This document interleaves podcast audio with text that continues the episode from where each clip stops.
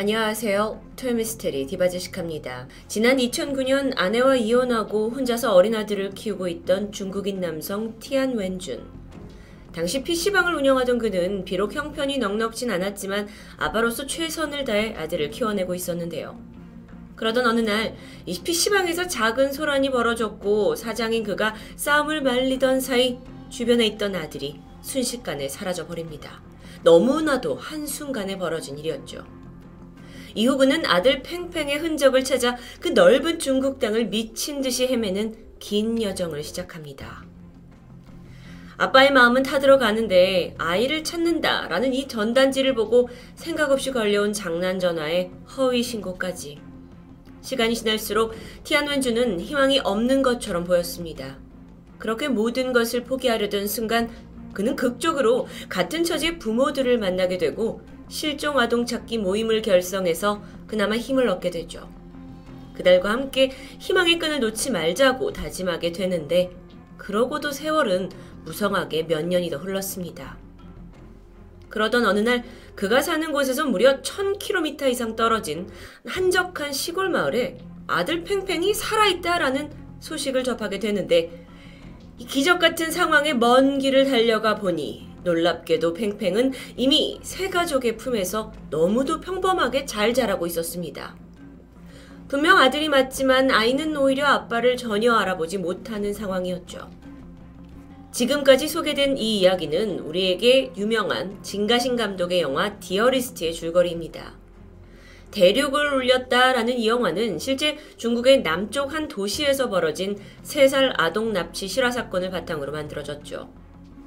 사실 이 영화가 많은 중국인들의 심금을 울린 데는 이유가 있습니다. 중국에서는 아동 유괴가 상당히 흔하게 발생하는 아주 심각한 문제이기 때문이에요. 집계에 따르면 한 해 무려 10만 명에 육박하는 어린아이들이 유괴를 당하고 있습니다. 그런데 거기에 비공식적인 인신매매까지 합친다면 그 정확한 수를 추정할 수 없을 정도죠. 한간에선 20만 명이 넘어간다는 이야기도 있습니다. 게다가 더 안타까운 건 그중 무사하게 가족의 품으로 돌아오는 아이는 단 1%도 되지 않는다는 거죠. 특히나 아이가 유괴되는 모습이 그대로 찍힌 뉴스 보도가 심상치 않게 볼 수 있습니다. 지금으로부터 약 11년 전인 2010년 4월, 중국 타이위안에 위치한 한 가정집은 일요일 아침을 맞아 아주 여유로운 시간을 보내고 있었는데요. 남편은 공사 현장에서 임부로 일을 하는데 주말에 일이 있어 출근을 했고 아내는 밀린 집안일을 하고 있었습니다. 그날 이 부부의 두 아이들도 함께였는데요. 당시 만 두 살이었던 첫째 아들 징주는 평소에도 나가 노는 걸 좋아했고 그날도 엄마한테 허락을 받아서 여동생을 데리고 밖으로 나갑니다. 사실 집 밖이라고 해봤자 고기만 돌리면 뭐 바로 시야에 들어오는 것이었기 때문에 엄마 역시 별 걱정을 하지 않았어요. 그렇게 한참의 시간이 지나고 먼저 좀 체력이 동난 둘째 딸이 잠시 집으로 들어왔고 엄마가 집안일을 끝내고 나서 딸의 손을 잡고 밖으로 나왔을 때 어라 아들의 모습이 보이지 않습니다. 놀란 아내는 서둘러 남편에게 전화를 걸었죠. 이후 부부는 지역 경찰서로 가서 아들의 실종 신고를 하게 되는데 어쩐지 분위기가 이상합니다. 아니 수사에 총력을 다해야 할 이 경찰들이 시큰둥한 반응이었어요. 뭐 근처 어디 이웃집에 갔겠죠. 더 찾아보세요. 사실 이때까지만 하더라도 중국에선 납치에 대한 어떤 분명한 증거가 있지 않은 이상 사람이 사라진 지 24시간이 지나야만 실종신고를 할 수 있었습니다. 그렇게 뭐 경찰도 손쓸 도리가 없었던 거죠. 결국 부부는 지인과 뭐 친척, 이웃 주민까지 다 동원을 해서 온 동네를 뒤졌지만 아이는 없었습니다. 시간이 속수무책으로 흘러가던 바로 그때 집 바로 근처에 있는 호텔 CCTV에 단서가 포착되는데요. 실종 당일 오전 10시 59분 길가에 세워져 있던 흰 벤에서 한 남성이 내리더니 혼자 놀고 있던 아들 징준에게 접근했고 곧 아이를 데리고 떠났습니다. 명백한 납치 현장이죠. 하지만 이 CCTV 장면이 워낙 멀리서 찍혀 있는 데다가 화질도 좋지 않아서 얼굴을 식별할 수가 없었어요. 어쨌든 이 영상을 본 그 부부 충격에 휩싸였고 이 CCTV를 가지고 정식으로 경찰에 신고를 하게 되는데요. 이후 가족들은 분명 협상을 요구하는 전화가 올 거다라고 생각했지만 아니 며칠, 몇 달이 지나도 아들에 대한 어떤 소식도 들려오지 않았습니다. 이런 목숨보다 귀한 내 자식이 사라지는 사건은 중국에서 비교적 자주 발생한다고 볼 수 있습니다. 그렇다면 왜 다른 국가에 비해서 유독 중국에서 아동을 노리는 납치가 많은 걸까요? 중국은 1970년대 말에 폭발적인 인구 증가를 억제하기 위해서 한 자녀 정책을 도입했습니다. 말 그대로 한 가정에는 오직 한 아이만 낳을 수 있다는 방침이죠. 그 당시에는 임신 막바지였던 여성마저도 이 정책의 어떤 불이익을 피하기 위해서 중정수술을 받아야 했을 정도로 제도의 힘이 막강했다고 합니다. 중국에서는 수많은 비판 속에서도 35년간이나 이 정책을 꿋꿋이 유지했고, 그나마 2016년부터 두 자녀 정책으로 완화된 상태죠. 징준이 납치되었던 시기 역시 한 자녀 정책이 시행되고 있었습니다. 게다가 중국은 남아 선호 사상이 아주 강한 국가입니다. 대가 끊긴다는 이유로 뱃속의 태아가 여자아이라는 게 밝혀지면 중정 수술을 감행했고요. 심지어 외부에서라도 남자아이를 데려왔을 정도예요. 그와 동시에 아동 인신매매가 급등하죠. 남자 아이들을 납치해서 돈을 받고 아들을 필요로 하는 가정이나 뭐 아니면 해외, 싱가폴, 말레이시아 같은 곳으로 팔아넘기는 행위입니다. 특히나 남자의 경우는 여자아이보다 두 배가 넘는 그러니까 천만 원이 훨씬 웃도는 금액에 거래되었고요. 이렇게 세 가정으로 불법적으로 입양이 된 아이들은 대부분 아주 어린 나이였고 자신이 납치되었다는 사실을 전혀 모른 채 자라게 되죠. 게다가 아이를 입양한 부모들 역시 아이에게 진짜 부모가 있다는 사실을 모르는 경우가 훨씬 많습니다. 근데 그렇게 입양이 된 아이들은 그나마 다행입니다. 나이가 너무 많거나 또 어떤 양부모에게 눈에 띄지 못한 아이들은 범죄 조직이나 매춘업자에게 헐값에 거래되었어요. 그리고 이들에게는 끔찍한 삶이 펼쳐지죠. 일부의 앵벌이 업자는 아이를 사서 불구로 만든 뒤에 구걸에 나서게 시키는데요. 어떤 장애인의 몸이어야 동정심을 일으켜서 더 많은 돈을 받을 수 있기 때문이었습니다. 그렇다면 혹시 남자이었던 징준 역시 이런 희생양이 된 건 아닐까요? 해외 각지에서도 이렇게 심각해지는 중국의 아동육의 실상을 지적하기도 했는데요. 그중 영국 BBC의 한 뉴스 기자는 신분을 위장해서 실제로 아이를 돈을 주고 살 수 있는지 중국 판매자에게 접근하는 일이 있었습니다. 판매자는 약 8개월 정도로 돼 보이는 쌍둥이 아이 중에 한 명을 하나로 3천만 원에 살 수 있다고 제안했죠. 대다수의 유괴범들은 그 공안, 중국 경찰의 눈을 피해서 외진 농촌이나 또는 가난한 노동자들의 자녀를 주된 타겟으로 잡는다고 합니다. 게다가 어, 중국에서는 다른 집, 남의 일에는 끼어들지 않는 게 좋다라는 어떤 관습이 있어서 혹시나 이웃집에 아이를 납치해 오거나 또는 뭐 불법 입양을 했다라는 사실을 알아도 신고하지 않는 경우가 허다하죠. 상황이 이렇다 보니까 징중 부모의 속은 타들어만 갑니다. 하지만 부부는 수년에 걸쳐 아들을 찾기 위해 모든 것을 걸게 됐는데요. 비슷하게 생긴 아이가 있다라는 소식만 들리면 정말 중국 어디든지 달려갔고요. 그런데 매번 허탕을 쳤죠. 그러면서 모아온 돈을 탕진하고 엎친 데 덮친 격 사기까지 당해버리면서 상황은 절망적이었습니다. 아버지 리치는 생업 포기했고 온갖 도시를 돌아다니면서 기차역이나 광장에서 아이 사진이 담긴 실종 전단지를 나눠줬어요. 그렇게 무려 8년이라는 세월이 지났습니다. 그러던 2018년 5월, 그는 마지막으로 지푸라기라도 잡는 심정으로 라이브 스트리밍을 시작했는데요. 생방송을 통해 아이의 정보를 공개하면서 혹시라도 아이를 본 사람이나 데리고 있는 사람이 있다면 제발 돌려달라고 호소했죠. 그는 결코 앞으로 자신과 같은 피해자가 더 나와선 안 된다는 경고도 빼먹지 않았습니다. 그렇게 두 달이 지난 시점 놀랍게도 제보가 들어옵니다. 생방송을 봤던 한 익명의 시청자가 그 찾고 있던 아이가 산시성의 좌우청년이라는 곳에 있는 것 같다라는 메시지를 보낸 거죠. 하지만 아버지 리치는 이미 뭐 수년간 가짜 정보에 시달렸고 심지어 이 정보를 제공하는 대가로 돈을 잃어버렸던 경험도 있기 때문에 이걸 쉽사리 믿을 수 없었습니다. 그렇게 그로부터 다시 5개월이라는 시간이 지났고 이번엔 이 아들 징준이 지내는 곳으로 추정되는 세부 주소가 비공개 메시지로 도착했어요. 약간의 희망이 보이면서 리치는 혹시나 하는 마음에 떨리는 마음으로 좌우청현에 방문을 했고 한 남자아이와 마주칩니다. 이미 8년이라는 시간이 지나서 아들의 나이가 10살인데 그러다 보니 외모로만 봤을 때는 판단이 힘들었죠.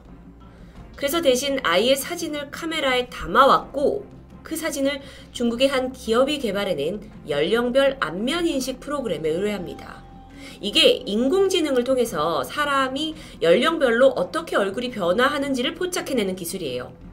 정확도가 상당해서 중국에서는 실종 아동을 찾는데 높은 기여를 하고 있다고 하는데 그렇다면 그 결과는요. 사진으로는 67% 일치라는 꽤 기대를 걸어볼 만한 수치가 나왔습니다. 그래서 리치는 아이의 유전자 테스트를 감행했고 오랜 기다림 끝에 결과를 받습니다. 100% 유전자 일치. 그토록 찾아 헤맸던 아들 징준이었습니다. 그렇다면 아이는 그동안 도대체 어떻게 지냈던 걸까요? 징준을 데리고 있던 사람은 장이라는 남성이었습니다. 그는 약 8년 전에 인신매매 업자에게 약 2만 5천 위안, 그러니까 우리나라 돈으로 400만 원을 지불하고 어린 소년을 샀다고 진술했죠. 이게 지, 중국에서는 흔하게 벌어지고 있지만 명백한 범죄 행위입니다. 경찰은 일단 그를 구금하고 이후에 이 밀매어 무리를 추적해서 체포에 성공합니다. 그렇게 아들을 찾기 위한 아버지의 8년간의 여정이 다행히 해피엔딩으로 끝이 났습니다. 하지만 여전히 중국에서는 수십만 명의 부모들이 잃어버린 아이를 찾아 헤매고 있습니다. 금족 같은 자식을 잃은 부모의 마음은 당연히 어, 이해합니다. 그리고 그걸 잘 알고 있는 중국 그 당국도 전담 부서를 만들고 그 납치범들과의 전쟁을 선포했죠. 하지만 아직까지도 그 성과는 미미한 편이라고 합니다. 무엇보다도 이 주제를 조사하면서 제가 마음이 아팠던 부분은 바로 주변 사람들의 무관심이었는데요. 이 사진을 보시면 지난 2016년 다펑이라는 아이디의 한 중국 네티즌이 납치범으로 가장을 해서 몰카 영상을 촬영한 적이 있습니다. 벌건 대낮에 길가나 공원에서 아이를 강제로 끌고 가는 장면을 연출했죠. 아홉 번이 넘는 시도 동안 주변에 있던 행인들 그 누구도 나서서 저지하지도 않았고 범인을 추격하지도 않았습니다. 영상 제작자가 마지막에 남긴 쓰라린 말귀가 있었는데요. 무엇이 우리를 이렇게 무관심하게 만들었을까? 중국의 심각한 아동 납치 현황 토요미스테리 디바제시카였습니다. 안녕하세요. 토요미스테리 디바제시카입니다. 2014년 10월 6일 중국 포털 사이트인 텐야루탄 커뮤니티에 기묘한 게시글 하나가 등장합니다. 웨이보 샤우팅 오류기의 정체.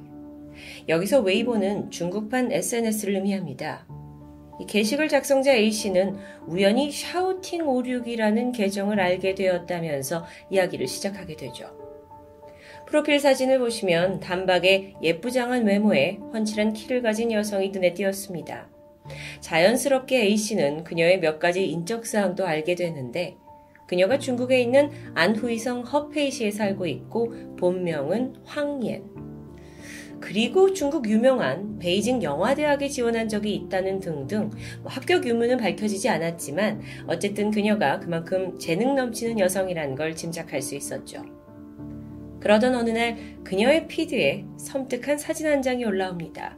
바로 이 모습인데요. 얼굴이 잔뜩 일그러져 있죠. 뿐만 아니라 오른손에 뭘 들고 있나 보니까 밀대 걸레에다가 빨간색 노끈으로 날카로운 부엌칼을 고정시켰습니다. 한편 왼손에는 나비 표본 액자가 들려 있는데 이것 또한 거꾸로였죠. 뭔가 의미가 있어 보입니다. 얼굴 표정이 기괴한데 마치 으르렁대듯이 입을 크게 벌리며 이를 드러내고 있고요. 눈을 바짝 치켜뜨고 카메라를 정면으로 응시하고 있죠. 약간 겁을 주고 싶어 하는 모습인 것 같은데 또 이와는 상반되게 그녀가 입고 있는 옷은 다소 꾀죄죄합니다. 사실 이상한 건 사진만이 아니었습니다. 함께 올린 게시글을 살펴보면 6월 27일 어제 낮부터 외할머니가 전화를 받지 않는다. 납치범들이 그녀를 살해한 게 분명하다. 흠, 얼마 후에 이 그녀의 계정에 또 다른 게시물이 올라옵니다. 주목을 바로 받게 되는데 이번엔 이 칼이 달린 밀대를 들고 있는 게 그녀의 엄마예요. 황인과 같은 포즈로 한 손에는 칼을 들었지만 또 다른 손에는 강아지를 안고 있습니다. 하지만 그녀의 표정 또한 어딘가 불편해요. 이때 게시글을 보면 7월 11일 엄마도 납치범들이 우리 집에 올까 두려워하고 있다. 그래서 엄마가 집을 지키고 있다. 황해는 자신들이 위협을 받고 있다면서 피디의 집 주소까지 공개합니다. 그러면서 만약 우리 무녀가 무슨 일을 당하게 되면 경찰이 이걸 보고 찾아와 달라는 부탁을 덧붙였죠. 그렇게 평범한 젊은 여성의 SNS는 어느 순간 기이하고 걱정스러운 게시물로 뒤덮이게 됩니다. 이걸 본 A씨 또한 덜컥 겁이 났습니다. 만약에 그녀의 주장이 사실이라면 굉장히 위험한 상황이잖아요. 하지만 무턱대고 믿기엔 어딘가 찜찜했죠. 그래서 그는 샤우팅 오룡이 계정 피드를 모두 다 꼼꼼히 살펴보기 시작합니다.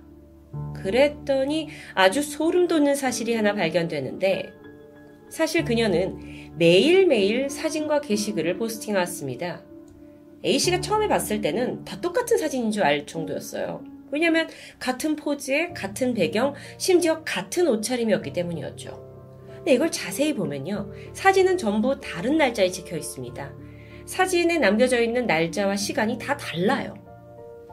이걸 통해서 추측을 해보면 황엔, 그녀는 매일 밤 저녁 9시에서 10시 사이에 사진을 이런 포즈로 찍고 업로드 해왔습니다.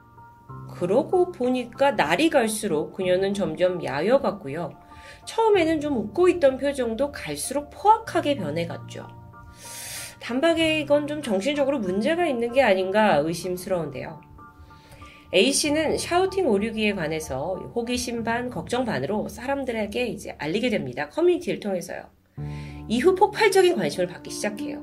그리고 황인의 계정엔 매일 3만 명씩 팔로워가 새롭게 늘어나게 되죠. 얼마 후에는요, 이 샤우팅 56이라는 단어가 웨이버에서 인기 검색어로 오를 정도였습니다. 사람들은 아니 왜 매일 이런 이상한 포즈로 사진을 찍는 거냐?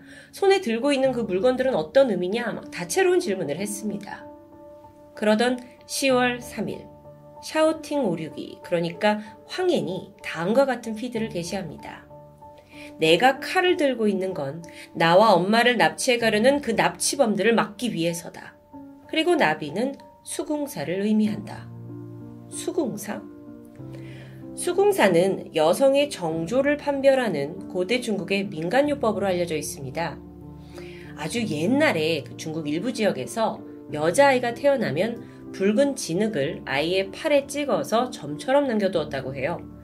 이 붉은 그 진흙의 주 원료가 수궁이라고 불리는 그 파충류 도마뱀 종류라고 합니다. 근데 이게 나중에 성관계를 맺고 나면 붉은 점이 자연스럽게 없어진다고 믿었죠. 따라서 이걸로 여성의 정조를 판별했던 겁니다. 물론 여러분 이건 전혀 과학적인 근거는 없는 이야기예요. 어쨌든 중국에선 수궁사가 여성의 정조를 의미한다라는 게 중요하죠. 다시 샤우팅 계적으로 돌아와 보면 황현이 남편 취해이를 위해서 자신의 정조를 지킨다고 주장했습니다. 어라, 그녀가 결혼을 했다는 건 처음 듣는 이야기입니다. 흥분한 이 네티즌 그리고 네티즌 수사대들은 그녀의 남편 취해가 누군지 궁금해졌어요. 그래서 찾아 나서는데요.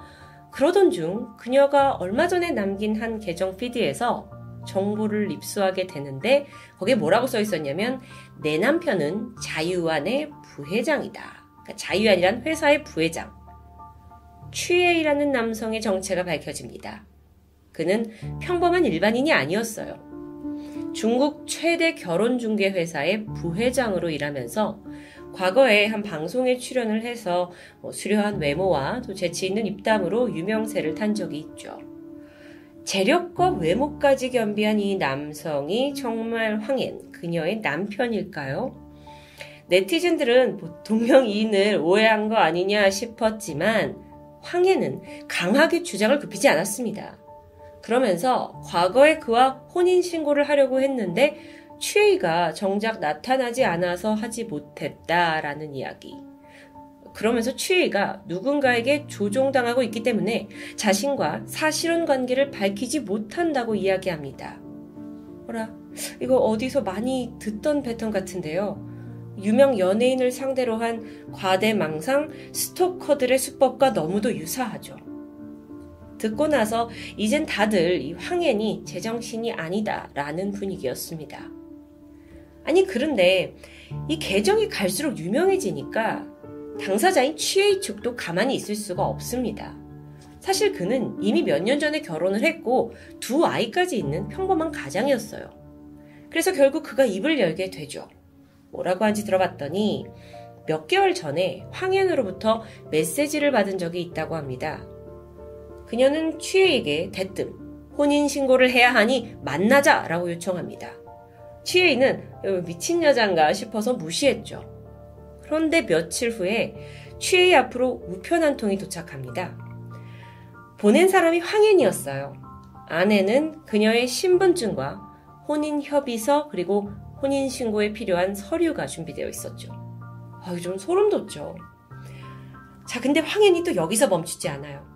얼마 후에 자신의 엄마를 대동해서 직접 취해의 회사까지 찾아온 겁니다. 취해이는요, 사실 그때까지만 하더라도 이들이 누군가 자신의 명의를 도용해서 이들에게 사기를 친 거다라고 생각했습니다. 그래서 도움을 주기 위해 직접 만나게 돼요. 그리고 나서 상황을 제대로 파악하게 되죠. 직접 마주해 보니까 모녀가 둘 다 도저히 제정신이 아니었습니다. 이 스토리를 듣고 나서 네티즌들은 사태의 심각성을 깨닫게 됩니다. 분명 망상과 집착으로 정신적인 문제를 보이는 황hen. 거기에 더해서 딸과 동조하고 있는 엄마까지 함께 살고 있습니다. 처음엔 그저 흔한 SNS 관종이라고 생각했던 네티즌들도 이걸 가볍게 여길 수 없었어요. 그래서 이 계정을 중국의 소위 사회복지센터에 신고를 하게 되죠. 정말 도움이 필요할 수도 있으니까요. 2014년 10월 10일 신고를 받은 복지센터 직원이 황hen의 거주지를 알아내서 찾아가게 됩니다. 하지만 아무리 초인종을 누르고 문을 두드려도 안에서 인기척이 없습니다. 그래서 아파트 관리인한테 가서 물어보는데 분명 이 집에는 모녀가 단둘이 살고 있습니다. 근데 문제는 이 관리인도 지난 한 10개월 동안 모녀가 외출하는 모습을 단 한 번도 보지 못했다고 해요. 그만큼 극도로 외출을 꺼리는 사람들이었죠. 완전히 고립된 채로 살고 있다는 얘기입니다. 아니, 그럼 집 밖에 나오지 않는데 필요한 물건이나 음식 같은 건 어떻게 해결을 했을까요? 목격담에 따르면 외할머니로 보이는 사람이 주기적으로 방문을 하는데 문은 열어주지 않은 채 생필품과 먹을 음식을 창문을 통해서 전달한다고 합니다. 근데 이 집이 4층이다 보니까 그마저도 밧줄에다가 이렇게 바구니를 매달아가지고 밑으로 주면 거기다 담아가지고 다시 올려보내는 이런 형태로 전달하고 있었던 거예요. 아, 정말 좀 특이한데요. 자, 그렇다면 정말 이 집에 아무도 들어간 적이 없냐? 그건 아니었습니다. 3년 전에 이 아파트 관리인이 모녀의 집을 누가 누가 살고 있는지 실태를 파악하기 위해서 딱 한 번 방문한 적이 있었는데요. 근데 그때까지만 해도 황해는 좀 평범한 20대 여성의 모습이었죠. 그나마 이상한 점이 있었다면 그녀의 어머니가 좀 특이했는데 거실에서 혼잣말을 계속 중얼거리는 겁니다. 근데 여기에 대해 황현이 뭐라고 하냐면 어, 저희 엄마가 좀 아파요. 신경 쓰지 마세요 하면서 대수롭지 않게 넘겼다고 하는데요. 자, 모든 정보를 종합해보면 정황상 황hen이 정신적으로 아픈 홀어머니를 돌보고 있었는데 이젠 황hen 그녀마저 좀 비슷한 증상을 보이고 있는 것 같습니다. 네티즌들은 이런 추정에 도달하게 되자 그녀를 동정하기 시작했죠. 그리고는 혹시 이들을 돌봐줄 또 다른 가족이 있는지 수소문하게 되는데요. 마침내 그녀의 계정에 올라온 가족 사진을 통해서 이혼한 아버지를 찾아냅니다. 네티즌들도 대단하죠. 아버지는요, 가족과 이미 오래전에 왕래를 끊은 상태였어요. 하지만 그의 입을 통해 이 가족의 대강의 상황을 파악할 수 있었는데, 황앤의 외할머니, 어머니, 그리고 황앤까지 모두 정신병 이력이 있다는 겁니다. 그나마 이혼 당시만 해도 이 셋 중에 황인의 증세는 경미했다고 해요. 아니, 근데 왜 지금은 이렇게 된 걸까요? 사실 황해는 남부러울 것 없는 유복한 가정 환경에서 자랐습니다. 성인이 돼서도 번듯한 직장에 다녔고 미국계 중국인 남자친구를 사귀면서 행복한 나날을 보내고 있었죠. 그런데 남자친구와 이별을 하고 나서 꽤나 큰 후유증을 겪었던 모양입니다. 더불어 할아버지 죽음을 겪고 부모님이 이혼을 하게 되고 또 그렇게 가고 싶어 하던 영화 학교에 불합격하게 되고 직장에서 해고마저 당하면서 이 안 좋은 일이 연이어 겹친 거예요. 이를 견디다 못한 황해는 점점 피폐해졌고요. 결국 정신적으로 불안해진 오늘날에 이르렀다는 그러니까 지속적인 스트레스를 견디지 못했던 겁니다. 그 와중에 이 유전적인 정신병 증상이 더 악화되었던 거고요. 이 모든 걸 알게 된 네티즌들은 그저 스토리가 너무 씁쓸했죠. 어쨌든 여러분 이 상태가 별로 건강하지 않은 모녀를 그냥 아파트에 두고 볼 수만 없었습니다. 그래서 결국 아버지가 가서 강제로 문을 열어요. 그리고 마침내 이들을 세상 밖으로 꺼내게 되죠. 모녀는 의료진에 의해 정신병원으로 이송됩니다. 병원에서 황해는 결국 정신분열증을 진단받았습니다. 또한 심각한 애정 결핍을 겪고 있다고도 어, 덧붙이게 되죠. 여러분이 정신분열증이란 게 결코 쉽게 치료될 수 있는 만만한 병은 아닙니다. 하지만 이제는 병원에서 좀 치료를 받으면서 안정도 되고 그녀가 나아질 수 있을까요? 그렇게 웨이보를 발칵 뒤집었던 샤우팅 562 소동이 한 차례 마무리되는 듯 했죠. 그로부터 4년이 흐른 2018년, 웨이보에 황앤이 또다시 등장합니다. 아이디는 달랐지만 분명 그녀였어요. 황해는 여전히 앞뒤가 맞지 않는 어딘가 혼란스러운 글들을 올렸습니다. 그리고 2년이 지난 2020년 9월, 그녀의 웨이보에 한 장의 사진이 업로드됩니다. 매일 밤 잠들기 전 나의 생존 방식. 이 짤막한 글과 함께 사진을 잘 보시면 뭐 테이블과 의자로 방문을 다 막아버리고 있는 모습이죠. 이걸 봤을 때 여전히 그녀는 머릿속에서 또 다른 자아와 힘겨운 싸움을 하고 있는 듯 합니다. 그녀의 피드는 2021년 5월까지 계속되었습니다. 이 사건을 제가 이야기하다 보니까 과거 토미에서 다룬 그 칩첸 사건이 생각이 나는데요. 한국에서도 조금 유사한 분이 계셨죠. 그분도 이제 생방송을 하면서 어, 위협을 받고 있다, 누군가에게 쫓기고 있다 하면서 이제 고립된 생활을 하고 계셨는데요. 해당 영상은 위에를 클릭하시면 보실 수 있습니다. 너무도 평범했던 한 여성의 정신 상태가 이렇게 실시간으로 무너져 가는 걸 목격한 네티즌들. 그들이 섬뜩한 그 사진을 외면하지 않은 덕분에 황해는 세상 밖으로 나올 수 있었습니다. 하지만 이젠 어떻게 될까요? 그녀는 과연 자신과의 싸움, 아니 그 정신질환을 이기고 다시 웃을 수 있을지는 여전히 미지수로 남아 있습니다. 지금까지 토요미스테리 디바제식합니다. 안녕하세요. 토요미스테리 디바제식합니다. 지난 2019년 9월 27일 중국 최대 규모의 인터넷 매체 바이두 사이트에 정말 모두의 시선을 사로잡는 장문의 기사가 올라옵니다. 내용이 가히 충격적이었는데요. 지난 2011년부터 약 8년 동안 중국 우한에서 32명의 대학생이 잇따라 실종됐다는 주장이었죠. 기사에는 대학생들의 이름과 나이, 실종 날짜와 당시의 상황과 가족 연락처까지 아주 상세한 내용들이 기재되어 있습니다. 집단 실종이라는 기사를 접한 중국 네티즌들은 반응이 뜨거웠는데요. 기사는 SNS를 통해서 빠르게 퍼졌고 결국 외신에까지 이 사실이 알려집니다. 그야말로 전 세계가 우한 대학생 연쇄 실종 사건에 주목할 수밖에 없었죠. 그런데 바로 다음 날 최초로 다뤘던 이 기사가 바이두 페이지에서 흔적도 없이 사라지고 맙니다. 의문을 품게 된 네티즌들이 관영 매체에 기사가 삭제된 이유를 알려달라라고 민원을 보내게 되는데 참고로 관영 매체란 건 중국 정부가 직접 운영하고 있는 언론사를 의미합니다. 중국은 다른 나라에 비해 언론 통제가 심한 편이라서 대부분의 대형 언론사들은 관영 매체에 속해 있는 실정이죠. 이후 대표적인 그 매체인 신화망에서 다음과 같은 답변을 내놓는데요. 이 기사는 완전히 날조된 거고 허위 사실을 유포하는 자들은 처벌하겠다. 뿐만 아니라 이 사실상 기사의 진위 여부를 제대로 파악하기도 전에 기사를 처음 쓴 그 기자가 갑자기 공안에 구속되었다는 소식까지 전해집니다. 아, 이런 갑작스러운 정부 조치에 사람들은 어딘가 찝찝한 느낌을 지을 수가 없겠죠. 결국 외신 언론사와 중국의 소수 민영 매체가 직접 이 대학생들의 실종을 찾아 나서기 시작했습니다. 그리고 그들은 드디어 어, 취재를 시작했는데 가족들을 만나요. 아, 근데 반응이 예상 바뀌었습니다. 손사래를 치면서 기자들을 내쫓는 거예요. 경찰이 알게 되면 큰일 난다라는 말을 남겼고 그냥 문을 닫아버렸죠.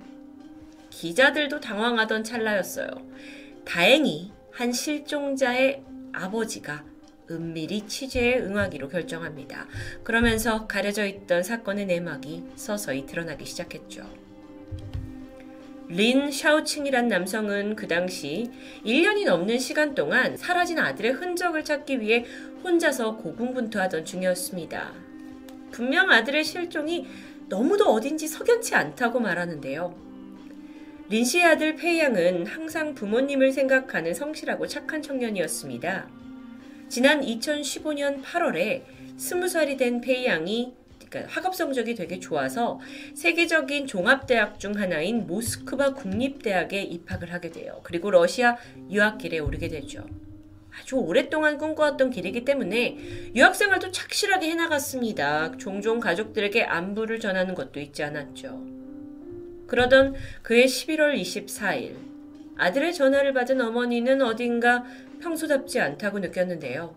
극도로 흥분한 상태예요. 아들이 그러면서 하는 말이 엄마 아빠가 전화 안 받아요. 이거 무슨 일 생긴 것 같아요. 근데 알아보니까 아버지는 그저 회사 일이 바빠서 잠시 받지 못했을 뿐이었거든요. 어쨌든 아, 들은 이제 아버진 괜찮다 하니까 안도하면서 엄마 요즘 나쁜 사람 많으니까 조심해요 라는 말을 남기고 전화를 끊었습니다. 사실 이날 대화에서 아들이 어떤 얘기를 또 했었냐면 아빠가 혹시 연행된 게 아니냐라는 이야기도 했었는데요. 어딘가 영 불안하죠. 그런데 그 통화를 마지막으로 아들 페이안과의 연락이 두절됩니다. 걱정을 하던 부모님은 결국 모스크바 대학교에 직접 연락을 했고 아주 충격적인 이야기를 듣는데 그건 바로 페이양이 며칠째 학교를 나오고 있지 않다는 거예요. 아니 얘가 이렇게 아무런 연락도 없이 막 결석을 한 애가 아닙니다. 게다가 유학 중인데요. 행방을 알 수 없는 상황에서 아들을 찾아 헤매던 중에 아버지가 출입국 기록을 통해 새로운 사실을 알아냅니다. 지난 11월 26일 날 아들이 러시아에서 중국으로 입국했다는 기록이 버젓이 남아있는 겁니다. 근데 그날이 언제냐면 엄마와 통화를 하고 끊고 이틀 뒤였어요. 아니 이렇게 말도 안 하고 급하게 중국으로 들어올 일이 있었던 걸까요? 왜 연락을 안 한 거죠? 도무지 이해되지 않는 행적입니다. 그런데 그 아들이 그렇게 급하게 들어와서 향한 곳은 바로 우한에 있는 텐허 국제공항이었죠. 린신 일단 공항으로 가서 관계자한테 정황을 설명했고 CCTV를 확인합니다. 보니까 배낭을 맨 채 공항 로비를 걸어가고 있는 아들의 모습이 선명히 찍혀 있어요. 부모는 찾았다 싶어서 아들의 실종을 공안에 신고하게 되는데 그런데 여기서부터 꼬입니다. 공안의 태도가 아주 냉담해요. 아니 아드님이 자발적으로 입국한 거 아니냐. 그리고 나서 사라진 거면 우리가 조사할 가치가 있느냐라는 겁니다. 물론 이게 어느 정도 일리가 있는 말이기도 해요. 폐양은 스무 살이 넘은 다 큰 성인이고 또 뭐 부모님한테 말하지 못할 어떤 속사정으로 중국에 잠깐 들어왔을 수도 있죠. 이게 이론적으로는 가능하지만 부모님이 아는 아들은 결코 그런 무모한 아이가 아니었던 겁니다. 결국 아버지 린 씨는 생계도 제쳐둔 채 전 재산과 다름없는 8천만 원을 현상금으로 내걸었고요. 아들의 행방을 찾아 헤매기 시작했죠. 우한에 도착한 이래 도대체 얘가 어디로 갔는지 감이 전혀 안 잡히는 상황입니다. 아버지가 이렇게 차를 개조해가지고 확성기를 달고 내 아들을 찾아달라라는 방송을 하면서 전국 각지를 돌았고요. 그 거리가 무려 4만 킬로에 달했습니다. 그러던 어느 날이에요. 이 사건이 새로운 국면을 맞이합니다. 우한에서 행적이 끊긴 실종자가 페이양뿐만이 아니라는 걸 알게 된 겁니다. 2011년부터 8년 동안 우한에서 갑자기 자취를 감춘 대학생이 무려 32명. 이 모두에게는 아주 기막힌 공통점이 있습니다. 다른 실종자 가족 역시 공안에 신고를 했지만 납득할 수 없는 이유로 계속 수사를 거절당했다는 겁니다. 이런 집단 실종 상황 속에서 가족들은 실종 전단지 만들고 배포했고 또 어떤 분은 인터넷 방송에까지 나오셔서 막 아들을 찾고 사건을 공론화시키시려고 노력했죠. 하지만 공안은 오히려 이런 선동 활동을 계속하면 가만두지 않겠다라면서 협박을 했고 실종 전단지를 떼내기도 합니다. 계속되는 정부의 방해와 무관심까지 도대체 이들은 무엇을 감추고자 이렇게 실종자들을 찾지 않는 걸까요? 그러던 2019년 9월입니다. 이 사건이 심상치 않다고 여긴 한 기자가 바이두 페이지에 기사를 게재하게 된 거죠. 기사를 잘 보면 실종자 가족들이 정말 중국에 체류하는 외국인의 자전거를 찾는 거에도 이보다 적극적이지 않을 수 없다. 근데 왜 같은 민족이 실종된데 방관을 하냐 하면서 울분을 토합니다. 기사는 얼마 후 바로 삭제당했죠. 그런데 파급력에는 불을 지폈습니다. 이 사건은 정말 이상하다라고 네, 느낀 네티즌 중 한 명이 왜 우한의 대학생은 증발했는가라는 제목으로 칼럼을 게시하기 시작했어요. 그러면서 막 사람들이 보고 공감을 했죠. 하지만 이것조차 국가의 혼란을 야기하는 글이라는 이유로 삭제 조치 당합니다. 이게 단순 실종 사건이 아니라는 직감이 좀 오는데요. 자, 그러면 실종자들에 대해서 좀 더 알아볼게요. 우선 그들에게는 모두 우한에서 행적이 끊겼다는 것 외에도 공통점은 있습니다. 대부분의 나이가 20대 초중반의 건장하고 젊은 청년. 뿐만 아니라 페이양의 경우와 마찬가지로 이 다른 아이들도 가족들한테 나쁜 사람이 많으니 불안, 좀 조심해라 라고 어딘가 좀 불안하고 걱정스러운 모습을 내비쳤다고 해요. 느낌이 좀 오시나요? 중국 네티즌들 또한 이 실종의 배후에는 이익과 관련된 거대 세력이 있을 수 있다. 그리고 그 한 예로 장기 매매 조직이 운운되기 시작하죠. 사실 지난 2015년 8월에 우한에서 대규모 회의가 있었습니다. 이게 장기 이식에 관한 세미나였는데요. 그때 참석했던 황제프 전 중국 위생부 부장, 그러니까 이걸 우리나라로 치면 보건복지부 장관이라고 볼 수 있는데 그의 발언이 이목을 끌었죠. 우한의 기여가 없었더라면 오늘날 중국의 장기 이식은 없었을 것이다. 그가 한 말인데요. 이걸 해석해 보면 우한에서 다량의 인체 장기를 공급하고 있다라고 해석할 수도 있습니다. 실제로 2000년 이후에 중국에서 장기 이식을 하는 건수가 급증해요. 문제는 중국 정부가 이 장기들을 어디서 가지고 왔는지 그 출처를 전혀 밝히고 있지 않다는 겁니다. 그러다 보니 혹시 불법적으로 적출하는 게 아니냐라는 의심을 받고 있는데요. 그리고 그 중에서도 중국 내에서도 장기 이식 수술이 가장 활발하게 이루어지는 지역은 우한으로 알려져 있습니다. 지난 2017년에 중국의 한 민영 신문 기자가 환자로 위장을 해서 우한에 있는 쉐허 병원에서 심장 이식 수술을 문의하게 됩니다.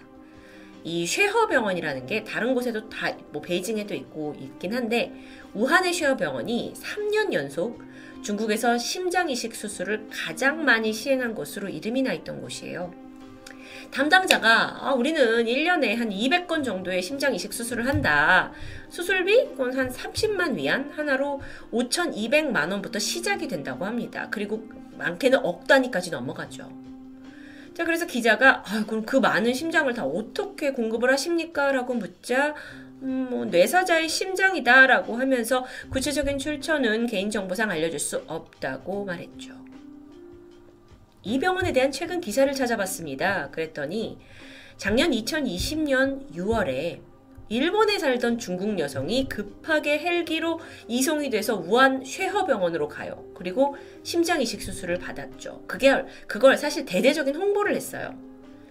그녀가 이제 입원을 10일 동안 했는데 10일 동안 그녀에게 딱 맞는 장기, 그러니까 심장을 우리가 3개나 구했었다라는 내용입니다.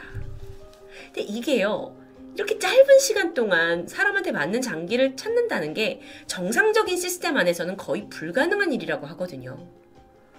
중국이야 워낙 뭐 한국에서 장기 이식 원정을 떠날 만큼 유명한 곳이고 또 뭐 파룬군 수련자 그리고 위구르인을 납치해서 강제로 장기 적출한 것에 국제적인 비난을 받고 있기도 하기 때문에 상당히 의심되고 있는 상황입니다.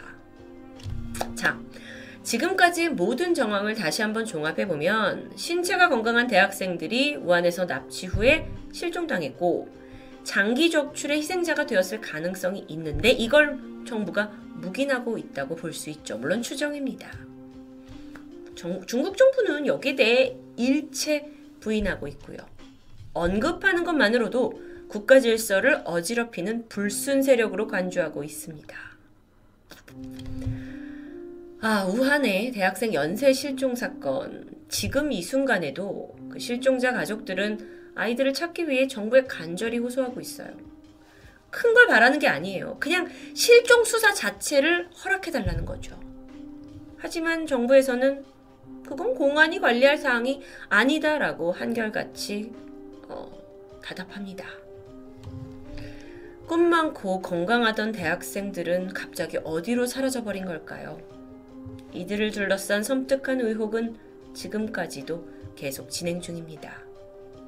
토요미스테리 디바제시카였습니다. 안녕하세요. 토요미스테리 디바제시카입니다. 이 세상에는 과학적으로 설명되지 않는 일들이 많이 존재합니다. 그중 이곳저곳에서 꽤 많은 사례들이 쏟아지지만 여전히 제대로 설명되지 않는 것이 바로 환생이죠. 보통 실제로 환생한 사람을 직접 만나신 적 있나요? 그럴 확률은 극히 드물지만 중국의 한 소수민족 마을에서는 결코 드물지 않은 일이 되었습니다. 중국 후난성에 위치한 핑양향이라는 마을은 동족이라 불리는 소수민족들이 오래전부터 살아온 곳입니다. 여긴 외부인의 방문도 쉽지 않은 산속 오지인데요. 이곳이 세상에 알려지게 된 건 2011년 11월. 중국의 한 방송국이 이 마을에서 발생하는 집단 환생에 대해 보도하면서부터입니다. 주민들에 따르면 이곳에서 환생한 사람들을 재생인이라고 부르고 있다는데요. 그들은 전생에 자신의 이름과 삶, 그리고 그때 가족과 주변 인물들을 생생하게 기억하고 있다고 합니다. 이런 재생인들이 존재하는 건 이 마을에서 아주 오래 전부터 이어져 내려오고 있다고 하는데 마을의 지도자 루츠 씨는 인터뷰를 통해서 환생 현상은 예전에도 존재했지만 그렇다고 우리가 이걸 과학적인 연구로 밝히려고 노력하지는 않는다. 라고 말하면서 아니 유독 이 현상이 이 마을에서만 자주 발생하는 이유에 대해서는 자신도 밝힐 수 없고 모르지만 워낙 오랫동안 벌어진 일이기 때문에 그저 자연스럽고 보편적으로 받아들이고 있다고 하는데요. 그는 핑양향 마을 전체 인구가 약 7,800여 명인데요.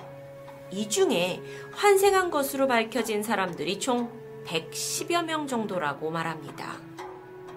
각기 다 다른 사연을 가진 이들 중에서도 특히 쉬상런이라는 50대 여성은 보도 당시에 가장 많은 주목을 받았습니다. 쉬상런은 어렸을 때부터 전생의 이름, 주소, 그리고 심지어 자신이 죽은 이유까지에 대해서도 정확히 알고 있었다고 해요. 심지어 11살이 되던 해 직접 전생의 가족들과의 만남까지 이루어집니다. 처음에는 반신반의했던 그 전생 가족들이었지만 곧 이야기를 나누는데 가족들만 알 수 있는 사소한 것들을 하나씩 이야기하고 내가 그때 이렇게 죽었잖아요 라는 상세한 설명을 덧붙이자 도저히 믿지 않을 수가 없었는데요. 쉬상러는 전생에 1936년에 태어난 야오자안이라는 여성이었다고 합니다. 그녀는 24살에 열병으로 사망을 했고 당시 두 아이가 있었다고 말하죠. 전생의 가족들과 만났을 때 그녀는 성인이 돼서 다 큰 아들 우춘을 직접 만나게 됩니다. 아니 우춘으로서는 어린 소녀가 자신의 어머니라는 말에 도저히 믿을 수 없었겠죠. 하지만 그녀가 내뱉은 것들이 모두 어머니와 자신 사이에서 겪었던 일들이었기 때문에 결국 그는 눈물을 흘리면서 그녀를 어머니라고 부를 수밖에 없었다고 해요. 이어서 둘째 우메이까지 모든 걸 인정하고 그녀를 엄마라고 부르게 됩니다. 그렇게 시간이 흘렀고 우춘과 음메이가 각각 결혼을 하게 되면서 쉬상녀는 이때도 어머니로서 그들의 결혼식에 참석했다고 합니다. 현재까지도 자신보다 어른인 아들, 딸과 왕래하며 지내고 있죠. 전생을 기억하는 이 특이한 능력. 그런데 쉬상런 씨는 이것 때문에 혼란스러운 시간도 있었습니다. 태어났을 때부터 과거의 기억을 안고 살아가기 때문에 이 현생의 삶에 정상적인 감정을 갖고 살아가기 어려웠다고 고백했는데요. 정말 믿기 힘든 집단 전생 현상이 발견되는 핑양항에는 또 다른 주목할 만한 사람들이 있습니다. 방송에도 소개되어 유명한 쌍둥이 자매. 이들은요, 전생에도 의가 좋은 자매였다고 해요. 그런데 부모의 학대를 받아 동반 자살을 했고, 이 현생에 쌍둥이로 다시 태어났다고 말합니다. 그녀들은 전생에 겪은 불우한 일들에 대해서 정확하게 기억하고 있었고, 이후 현생에서 둘이 다시 한 집에서 태어나게 되어 행복하다고 말하고 있습니다. 이 사진 속에 보이는 또 다른 마을 주민. 두 남녀는 현생에서는 아빠와 딸이지만 과거에는 남매 사이였던 것이 밝혀집니다. 이 전생에 동생이 전생의 기억을 그대로 가지고 이 딸로 태어나게 된 건데요. 이후 두 사람은 부녀 관계가 아니라 물론 그렇게 태어났지만 남매로 지내고 있다고 합니다. 아니 그게 과연 가능할까 싶지만 이 마을이 환생에 대해서 자연스럽게 받아들이고 있기 때문에 아주 오래전부터요. 그래서 가능한 일 아닐까요? 그런데 여기서 끝이 아닙니다. 또 다른 주민 유씨 남성은 어릴 적부터 전생에 여성이었던 삶을 또렷이 기억하고 있었는데요. 성인이 된 후 그는 전생에 살았던 집을 찾아갔고요. 그곳에서 남편을 만납니다. 물론 전생의 남편이죠. 어, 그는 이제 누군가 어떤 낯선 남자가 자기를 찾아와서는 죽은 아내에 대한 기억을 쏟아내자 눈물을 흘렸다고 해요. 하지만 정작 유 씨는 별다른 감정을 느끼지 못했다고 합니다. 성별이 바뀌어서일까요? 다만 전생에 자기가 낳은 이 아이들을 보면서는 약간의 친밀감을 느꼈는데 사실 그 외에는 그는 뭐 개인적으로 특별한 애정을 느낄 수 없었다고 고백했죠. 핑양향 주민들은 정말 특이합니다. 그런데 그 중에는 전생에 사람이 아닌 경우도 있었죠. 자신은 전생에 돼지였다고 말하는 우구는 신기하게도 과거 자신을 죽였던 그러니까 어, 이 돼지를 도축했던 남성을 알아보기도 합니다. 게다가 그는 같은 마을에 살고 있던 룽씨였는데요. 실제로 그는 할아버지 집에서 돼지를 도축한 적이 있었고요. 우군과 만나 당신이 전생에 나를 도축했다라는 이야기를 들은 후에 룽씨는 더 이상 살생을 하지 않겠다며 도축일을 그만두었다고 합니다. 보통 이 마을의 환생인들이 가장 전생에 대한 기억을 생생히 말하는 시기는 보통 2살에서 3살이라고 합니다. 마텐촌에 사는 우샤오 씨가 전생을 기억해낸 시기 또한 3살 무렵이었죠. 그는 특이하게도 친척 할아버지와 처음으로 만났을 때 그에게 막 달려들더니 구두로 때리면서 욕설을 하게 됐다고 합니다. 그래서 이유를 알고 보니까 전생 기억에서 할아버지의 사위였던 겁니다. 근데 이 할아버지가 너무 못살게 굴어서 그때의 원한이 사라지지 않았기 때문에 그런 행동이 나왔다고 하는데요. 아무래도 이렇게 같은 가족 안에서 환생하는 일이 있다 보니까 웃지 못할 해프닝도 생깁니다. 3대가 같이 살고 있는 양민팡 씨는 자신의 손자가 말을 할 수 있게 되자 처음으로 내뱉은 말이 나는 너의 엄마였다. 충격적이죠. 이후 손자가 밝힌 모친의 이름 그리고 친가의 정보가 모두 일치했습니다. 아직 어린아이였는데도 불구하고요. 양 씨는 믿지 않을 수가 없었죠. 그러면서 자기 자신도 언젠가 이 손자의 자식이나 그 다음 세대로 태어날 수도 있다라는 생각에 항상 후손들에게 좋은 모습을 보이려 노력하고 있다라는 말을 남겼습니다. 현재 48세인 마 씨는 남들과는 조금 다른 아주 특이한 경험도 했습니다. 그는 전생에 어릴 적 그 승냥이에게 잡아먹혀서 사망했다고 해요. 그런데 이후에 혼이 되어서 세상을 떠돌던 그때의 느낌을 여전히 간직하고 있다고 해요. 그리고 다시 세상으로 올 때의 느낌까지요. 아주 선명하다고 하는데요. 처음 그의 혼이 막 출산하려는 소의 자궁으로 들어가는데 앞불싸 이게 아니구나 싶어 바로 빠져나오기도 했다고 합니다. 이후 사람으로 태어나게 되었고 자신이 뱃속에서 태어날 당시 탯줄을 자르던 조산원의 모습과 그때 했던 대화까지도 정확히 기억하고 있었습니다. 그가 나이가 들어 9살이 됐을 무렵에는 전생에 살던 동네로 찾아가 과거의 가족들을 만나게 되는데 현생의 가족들에게 느끼는 깊은 감정은 생기지 않더라라고 인터뷰합니다. 아니 도대체 왜 이 마을에서만 유독 많은 환생인들이 쏟아져 나오는 걸까요? 혹시 이게 집단 최면 같은 건 아닐까요? 중국에서 오랫동안 동족 소수민족을 연구해온 전문가에 따르면 이 동족의 신앙은 만물에 모두 영생이 있다라는 것을 믿고 있다고 합니다. 그래서 이들이 소수민족이다 보니까 자신들의 민족성을 강대하게 하려는 어떤 염원이 있기 때문에 그들의 혼이 죽어서도 쉽사리 떠나지 않고 같은 지역 내에서 환생 현상을 일으키는 것이라고 설명하는데 이 전문가라고 하긴 했지만 이것이 사실 과학적인 증명이라고 볼 수는 없는데요.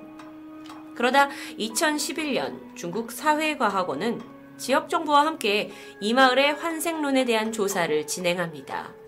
그리고 결론적으로 과학적 근거를 찾을 수 없다라고 발표하게 되죠.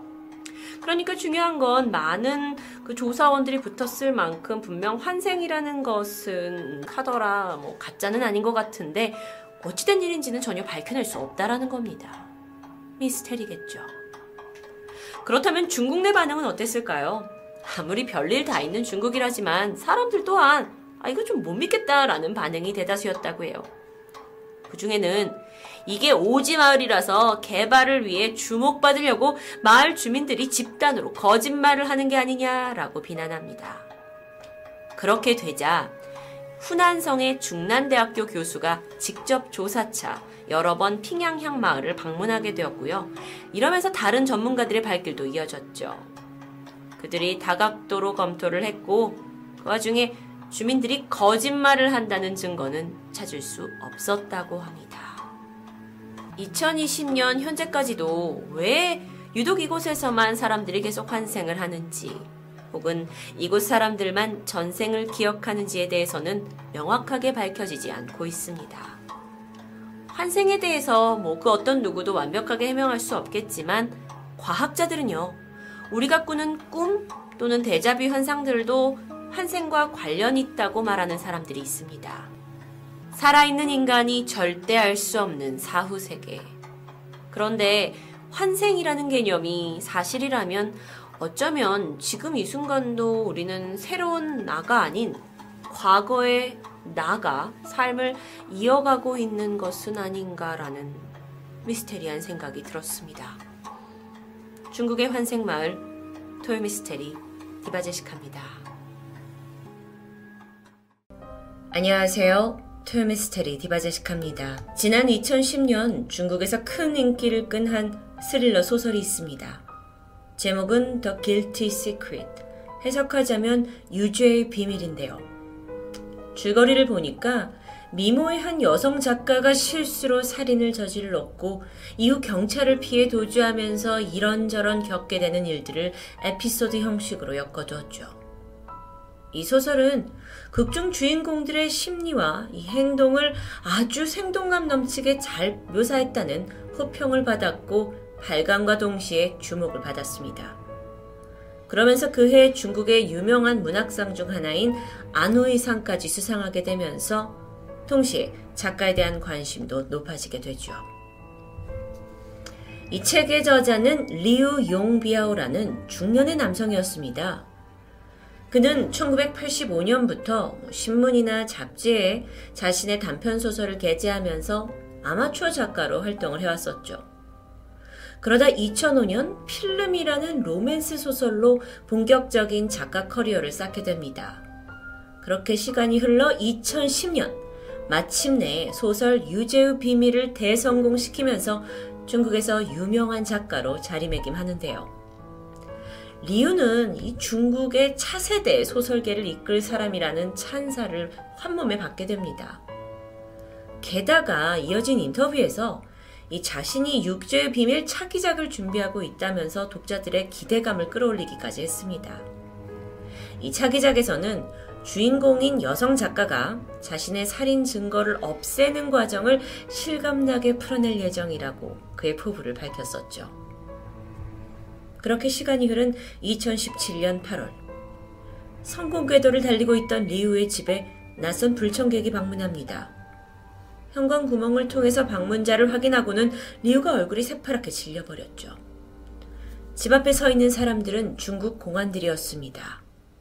그런데 이내 리우 씨의 표정 또한 체념한 듯 바뀌었는데 현관문을 열자마자 공안들이 들이닥쳤고 빠르게 그의 손에 수갑을 채웁니다.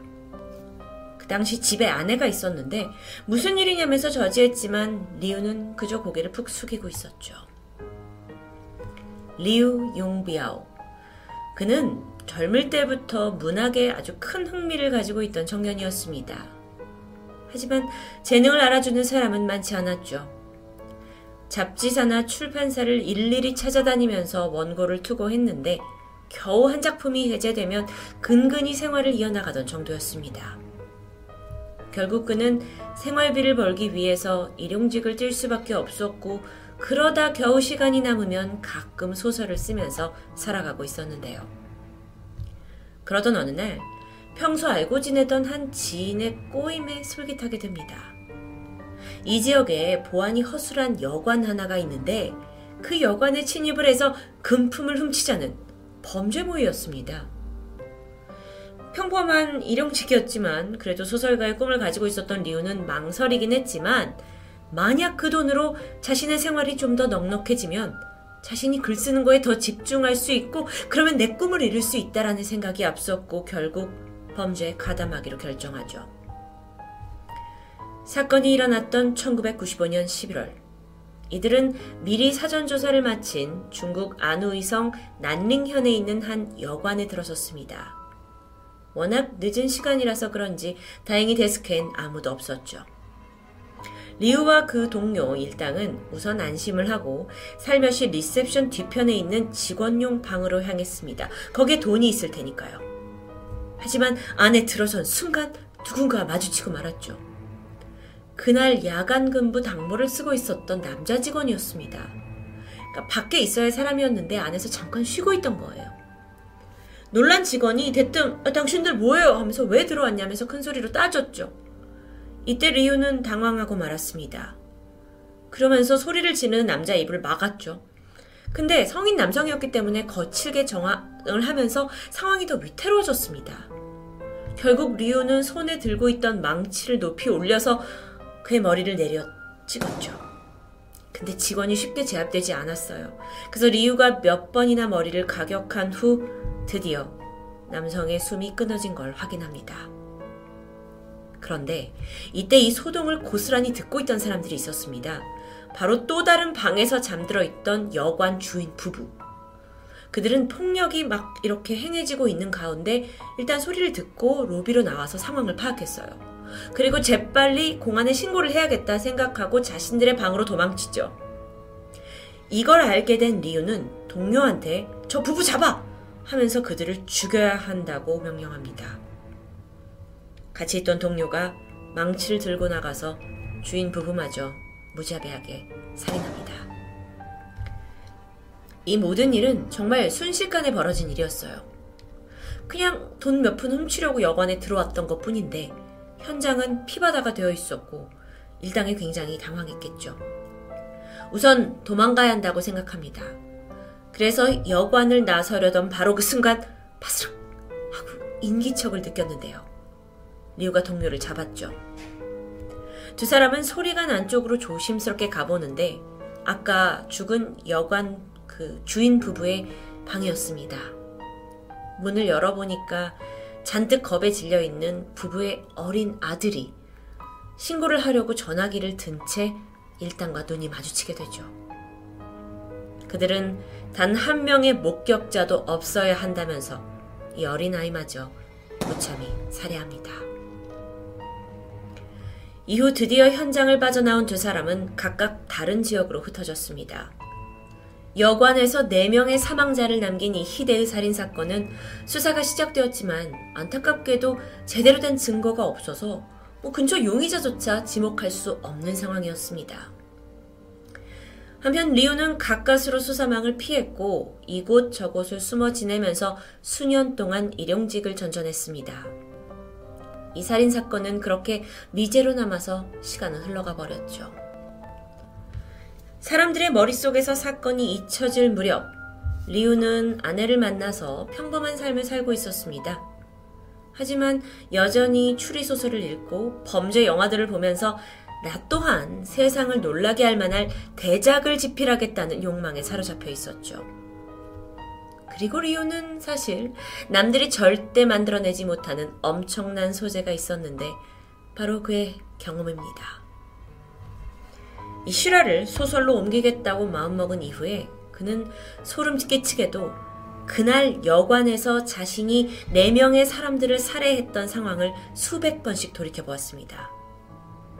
그날에 대한 죄책감은 잠시 제쳐두었고 그때 첫 직원을 마주했을 때의 그 숨막히는 당황스러움, 그리고 그를 죽여야 했던 급박한 이유, 그 감정 그대로 글을 써내려갔죠.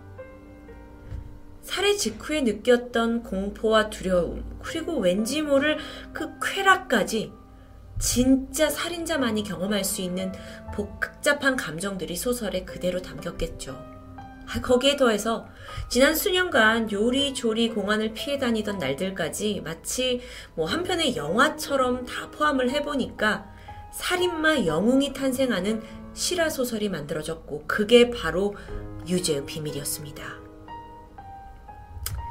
자, 이 사건의 모든 전말이 밝혀지고 우리가 막 찬양했던 소설이 실제 사건이었다라는 게 밝혀지면서 중국에서의 파장은 어마어마했죠. 그동안 막 이 사람이 중국 소설계의 한 획을 그을 만 하다라고 했던 사람들이 비판하기 시작했습니다. 그리고 그 파장은 문학계를 넘어서 중국 전역에 퍼지게 됐고 리우가 그간 출간해온 책은 전부 파기 조치됩니다. 그런데 리우가 자택에서 체포당했을 그 당시에 아내에게 편지 한 통을 건넸어요. 내용을 보니까 지금까지 살인을 저지른 후에 자신은 엄청난 죄책감에 밤잠을 이루지 못했고 사실 내내 체포되기를 기다려왔다, 간절히 원해왔다라는 내용이었죠. 뭔가 자신이 지은 죄를 뉘우, 치는것 같은 뉘앙스였지만 사실 생각해보면 자백이나 자수로 리우가 체포된 건 아니었습니다. 그건 바로 수년간 발전된 DNA 감식 기술 덕분이었죠. 22년 전, 이 살인 사건이 벌어진 여관에서는 사실상 아무런 증거도 발견하지 못했습니다. 그런데 건물 주변에서 범인의 것으로 추정되는 담배꽁초 하나가 발견됐던 겁니다. 1995년 당시의 기술로는 거기에 있는 침으로 범인을 특정짓기란 역부족이었겠죠. 하지만 2010년에 들어서면서 기술이 정교해졌고 사건 발생 22년 만에 담배꽁초에 녹아있던 침의 DNA를 복원해서 리우 용바이오를 검거할 수 있었던 것이죠. 2018년 7월 30일 중국 저장성에 있는 한 인민법원에서 재판이 열렸습니다. 리우가 말하길 저는 이 날을 20년 넘게 기다려왔습니다. 이제 제가 오랫동안 시달려왔던 고통에서 벗어날 수 있게 돼서 홀가분하다 라고 말했는데요. 그가 진심으로 뉘우친 건지 아니면 형량을 줄이기 위해 그런 척을 하는 건진 리우 본인만이 알겠죠. 그리고 또 이런 생각도 듭니다. 처음으로 저지른 범죄가 4명의 사람을 무자비하게 살해했다면 정말 그는 그게 첫 번째 범죄였을까요? 인민재판에서 중국 공안은 리우와 공범이었던 그 동료에게 사형을 선고했습니다. 중국에서는 더 이상 볼 수 없고 그리고 읽는 것조차 금지당하는 책 유죄의 비밀 토요미스테리 디바제시카였습니다. 안녕하세요. 토요미스테리 디바제시카입니다. 2009년 8월 8일 시드니 올림픽 공원에서 조문객 3천여 명에 달하는 장엄한 장례식이 치러집니다. 이 장례식에는 시드니 주재 중국 총영사를 비롯해서 여러 중국의 고위 외교관들이 참석했습니다. 게다가 호주 지역의 법무부 장관도 애도사를 전달할 정도였는데요.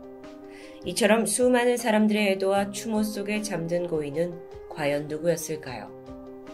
이 숙연한 분위기 속에서 장례식이 시작됐고 고인의 관이 옮겨집니다. 그런데 끝이 아니었죠.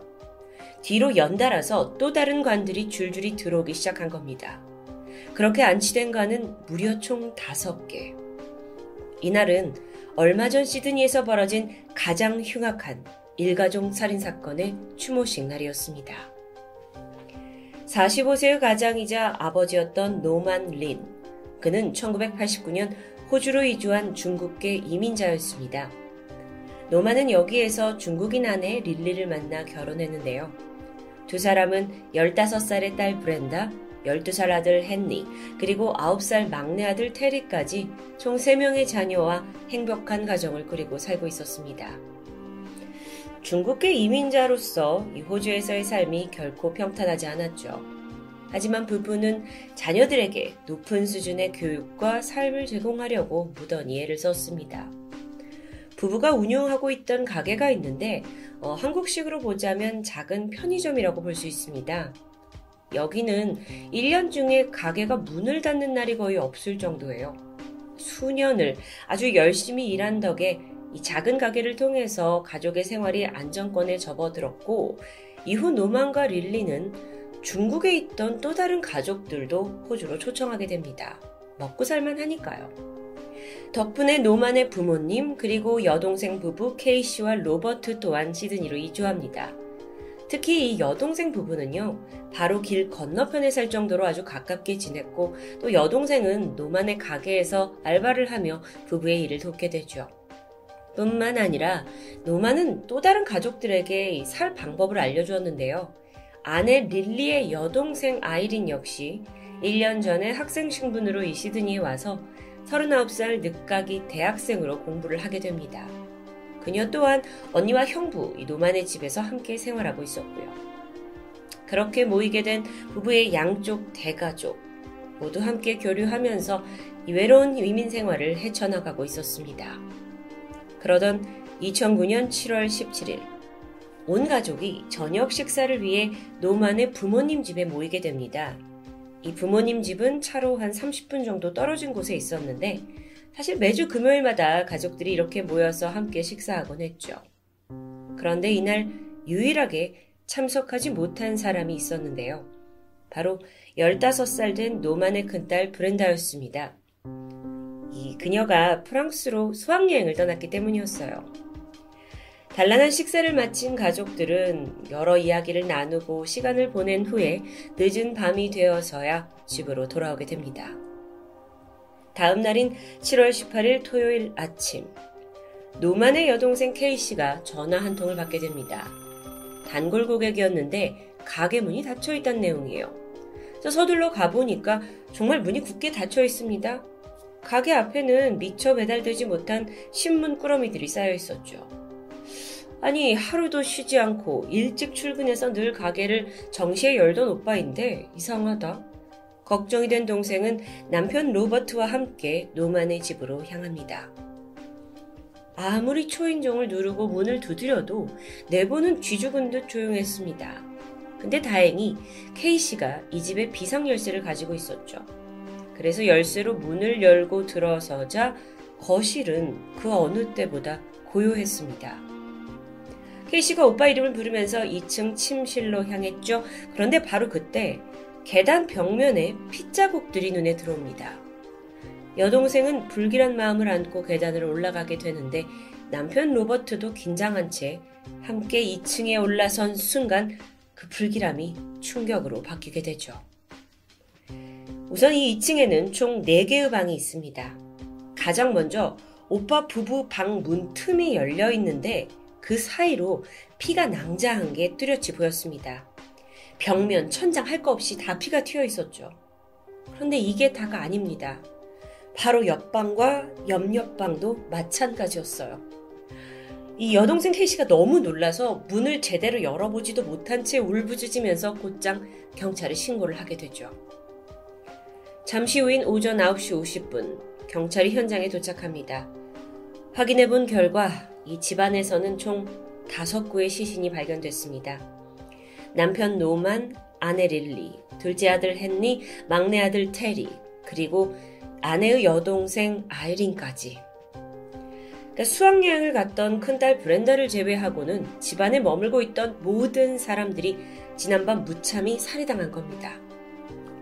이 피해자들은 각각 그 침실 근처에 쓰러져 있었는데요. 곳곳에 남아있는 혈흔과 또 몸에 있는 상처로 봤을 때 사망자 전원 모두 둔기로 가격당한 것으로 보였죠.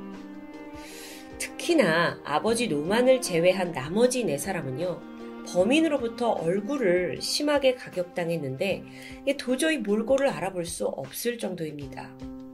아니, 어린 아이들까지 도대체 왜 이렇게까지 살해를 한 걸까요?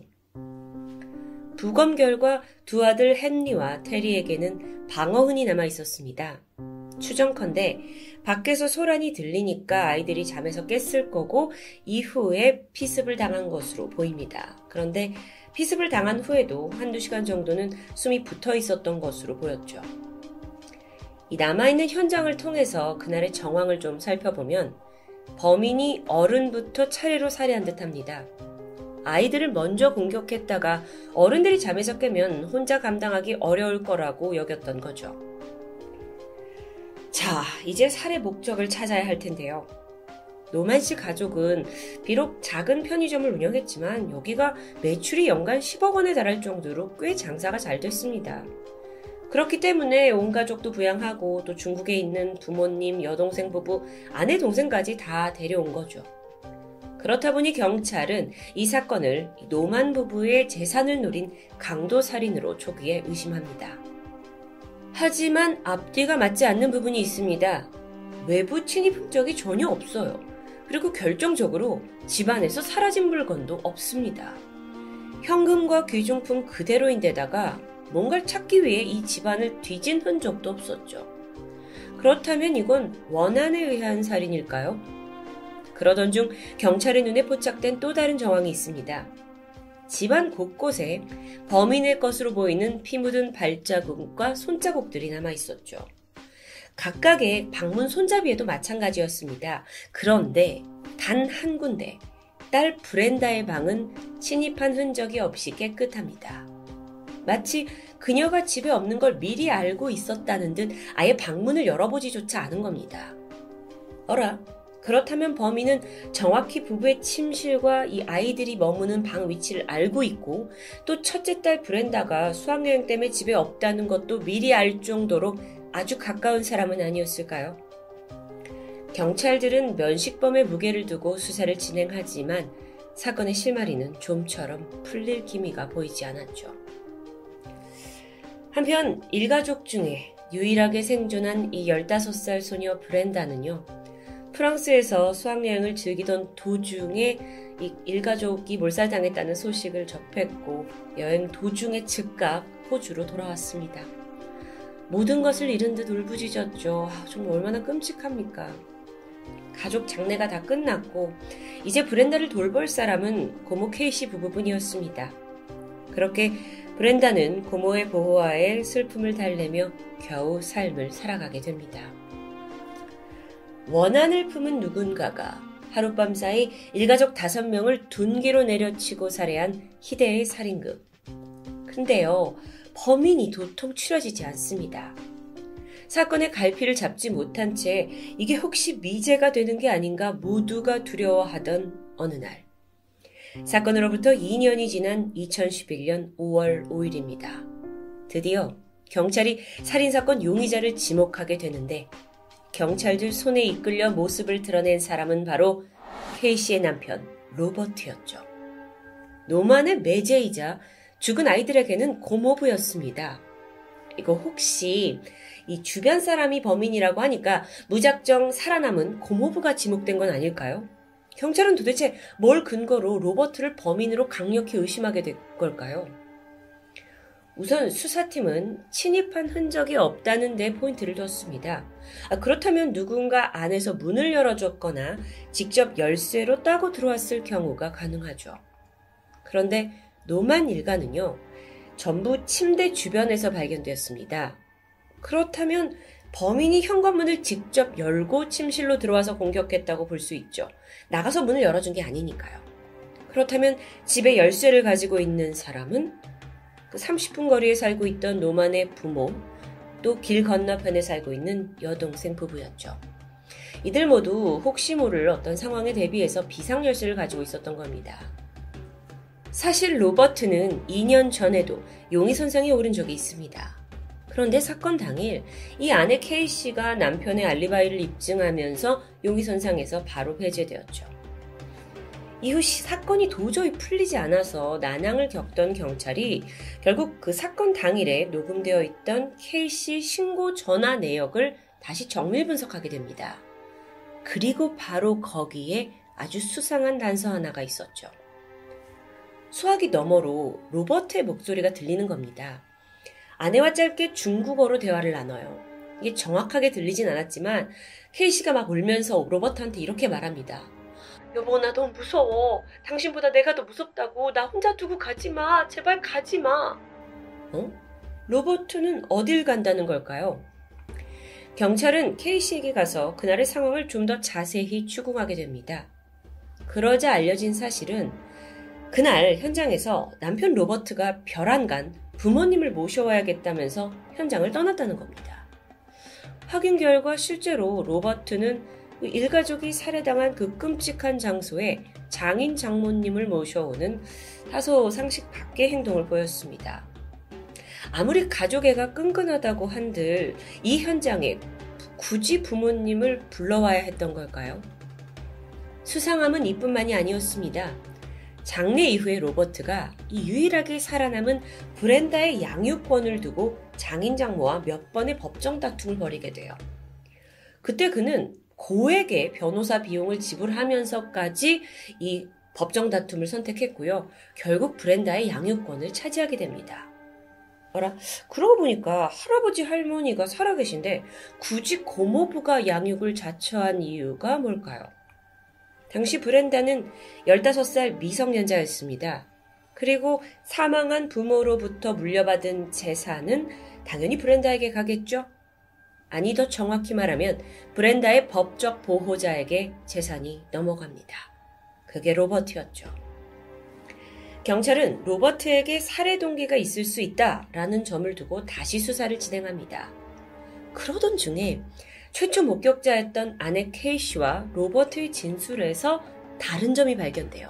그게 뭐였냐면요. 그날 현장에 두 사람이 같이 도착을 했죠.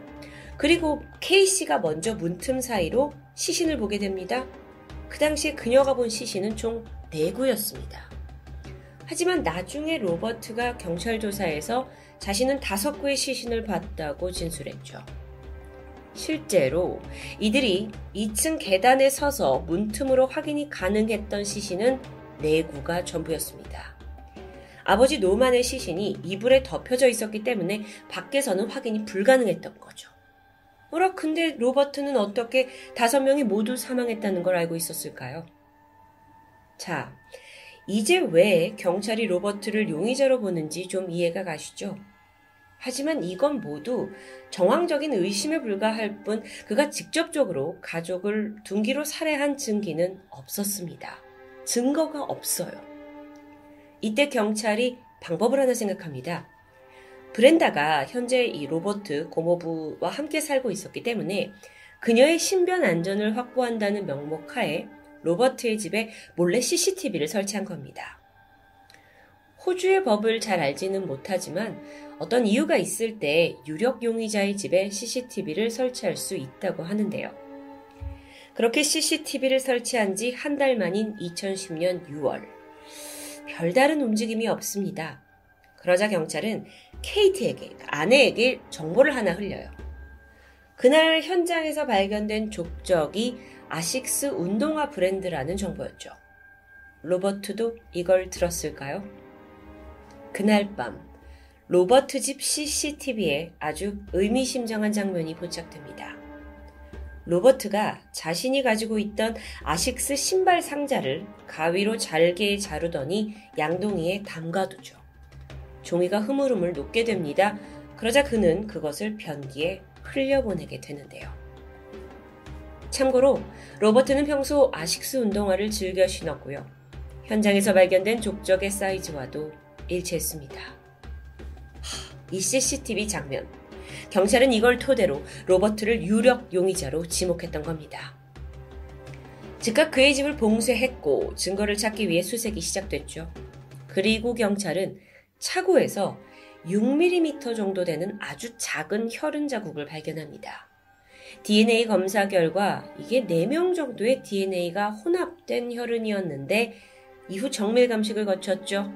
피해자 4명의 것과 정확히 일치했습니다. 2011년 5월, 로버트는 노만 일가족 살해 혐의로 구속됩니다. 경찰은 혈흔을 증거로 그를 강하게 압박했지만 여전히 흉기를 찾지 못해 불안한 상황이었어요. 그런데 이후에 사건이 또 어떻게 풀려가느냐? 극적으로 로버트와 함께 그 지내고 있던 수감자 한 명이 로버트에게서 그날의 상황을 전해 들었다고 주장합니다. 무슨 이야기를 했을까요? 사건 당일에 로버트는 아내 케이시에게 수면제를 먹이고 집을 빠져나왔습니다.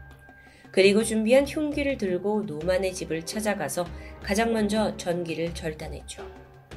이후 안으로 잠입해 일가족을 한 명씩 살해했다는데요.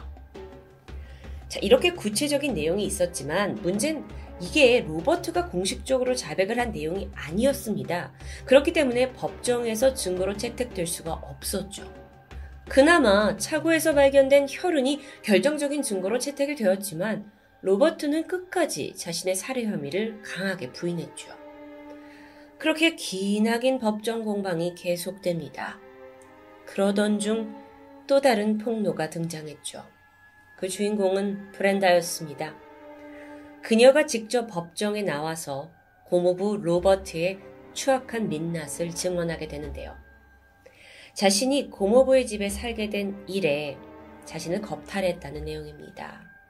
하지만 브렌다는 사실 유일하게 남은 자신의 혈육이자 또 자신을 물심양면 돌보고 있는 고모가 상처를 받을까봐 여태 이를 숨겨왔던 건데요. 이 치열하고 추악한 법정 공방은 무려 7년 6개월이나 이어졌습니다.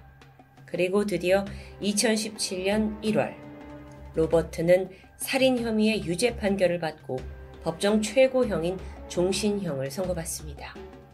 그렇게 무죄를 주장하던 로버트는 최종 판결이 내려진 순간 예상외로 아주 무덤덤한 반응을 보였다고 전해집니다. 자, 그렇다면요. 로버트의 살해 동기가 뭐였을까요? 그가 여전히 자신의 죄를 인정하고 있지 않기 때문에 이 동기에 대해서는 미궁에 빠져 있습니다. 하지만 검찰과 범죄 심리 전문가들의 분석에 의하면 모두 시기와 질투에서 비롯된 것으로 보이죠. 로버트는 자신이 중국에서 이비인후과 전문의로 근무해왔다고 주장했습니다. 그런데 경찰이 이력을 살펴보니까 이걸 뒷받침할 만한 기록이 제대로 발견되지 않습니다. 아니, 사실 번듯한 의사라는 직업을 때려치고 호주로 이민을 왔다는 것도 애당초 쉽게 이해되지 않았는데요. 어쨌든 호주에 온 로버트는 레스토랑 사업을 시작하게 되는데 이게 실패합니다. 그리고는 결국 아내 오빠 노만에게 금전적인 도움을 받았고 시드니로 이사를 오게 되죠. 이후에 그는 쭉 실업 상태였습니다. 이 가족 내에서는 장인과 장모가 성공한 아들 노만을 지켜 세우면서 그와 비교했고 로버트를 냉대했다고 합니다. 더구나 얼마 전에 또 한 번 사업 실패를 겪게 되면서 결국 자신과 아내가 노만의 편의점에서 일을 하게 되자 마치 부하가 된 것 같은 느낌의 원한을 품었을 거라는 추정입니다. 그렇게 해서 노만과 그 일가족을 살해한 로버트가 여기에서 그치지 않았죠. 브렌다의 양육권을 빼앗아서 재산까지 차지한 데 성공합니다. 실제로 로버트는요, 사건 이후에 이 편의점을 인수받아서 체포되기 직전까지 계속 운영해 왔습니다. 사실상 이 사건의 최대 수혜자였던 거죠. 이렇게 모든 정황으로 봤을 때 그가 노만의 목숨과 재산을 갈취하려고 벌인 철저한 계획 범죄로 여겨집니다. 거기에 조카까지 손을 댄 인간의 도리를 완전히 완전히 저버린 인물입니다. 지난 2021년 2월 무죄를 주장하는 로버트가 항소를 신청했지만 받아들여지지 않았습니다. 한편 브렌다는 이 사건 이후에 한 인터뷰에서 자신이 수학여행을 떠나던 날 아침을 떠올렸습니다. 연애 사춘기 소녀와 마찬가지로 배웅을 해주는 아빠한테 무뚝뚝하게 인사를 건넸죠. 하지만 그게 마지막이 될 줄은 몰랐습니다. 브렌다는 지금까지 가장 큰 후회는 그날 아버지를 안아주고 사랑한다고 말하지 못한 것이다. 라고 말하며 눈물을 흘렸습니다. 이 사건이 더 안타까운 건요. 타지에서 가족을 먹여 살리는 것에 그치지 않고 친척들까지 불러서 좀 더 나은 삶을 주려고 했던 한 가장의 의지가 오히려 이렇게 복수로 돌아왔기 때문은 아닐까요? 선을 베풀고자 했던 노만에게 돌아온 건 질투에 눈먼 가족의 처참한 배신. 이 사건은 그저 너무 안타깝습니다. 지금까지 토요미스테리 디바제식합니다. 안녕하세요. 토요미스테리 디바제식합니다. 오늘은 중국에서 널리 알려진 유명한 UFO 목격담을 전하고자 합니다. 물론 UFO를 믿는 분들도 있고 또 부정하는 분들도 계시지만 오늘 이야기는 좀 차원이 다른 아주 상세한 경험담을 포함하고 있습니다. 때는 지난 1994년 중국 흑룡강성 오상시 산하진에 살고 있던 27살의 남성 맹조국은 인근에 있는 봉황산에서 산나물과 한약재를 캐서 그걸 팔아먹고 사는 평범한 농민이었습니다. 맹조국에게는 한 살의 연상 아내와 그리고 막 소학교에 입학한 6살 된 딸이 있었는데요. 생활 형편이 뭐 그렇게 나쁘지 않은 편이었습니다. 그와 함께 일하던 동료들에 따르면 그는 체력이 건장하고 부지런했고 평소 성실한 인물이었다고 합니다. 사건이 발생한 때는 산나물이 많이 나는 5월 말. 봉황산에 사람들이 모여들어서 나물과 약재를 캐는데 집중하던 그때 모두의 시선을 사로잡는 무언가가 나타납니다. 남쪽 언덕에 환한 빛을 뿜어내는 정체불명의 물체가 포착된 건데요. 당시 목격담을 그대로 전하면 약간 큰 거울을 밖에 달고 있어서 햇빛이 반사돼서 빛이 나는 물체였다고 말합니다. 그런데 당시 이걸 목격한 대부분은 순박한 중국 농민들이었기 때문에 어, 이 기괴한 물체를 보고도 사실상 별다른 주의를 기울이지 않았습니다. 그저 누군가 언덕에 만들어 놓은 비닐하우스 혹은 며칠 전에 왔던 우박 때문에 얼음이 덮였나 정도로 생각했습니다.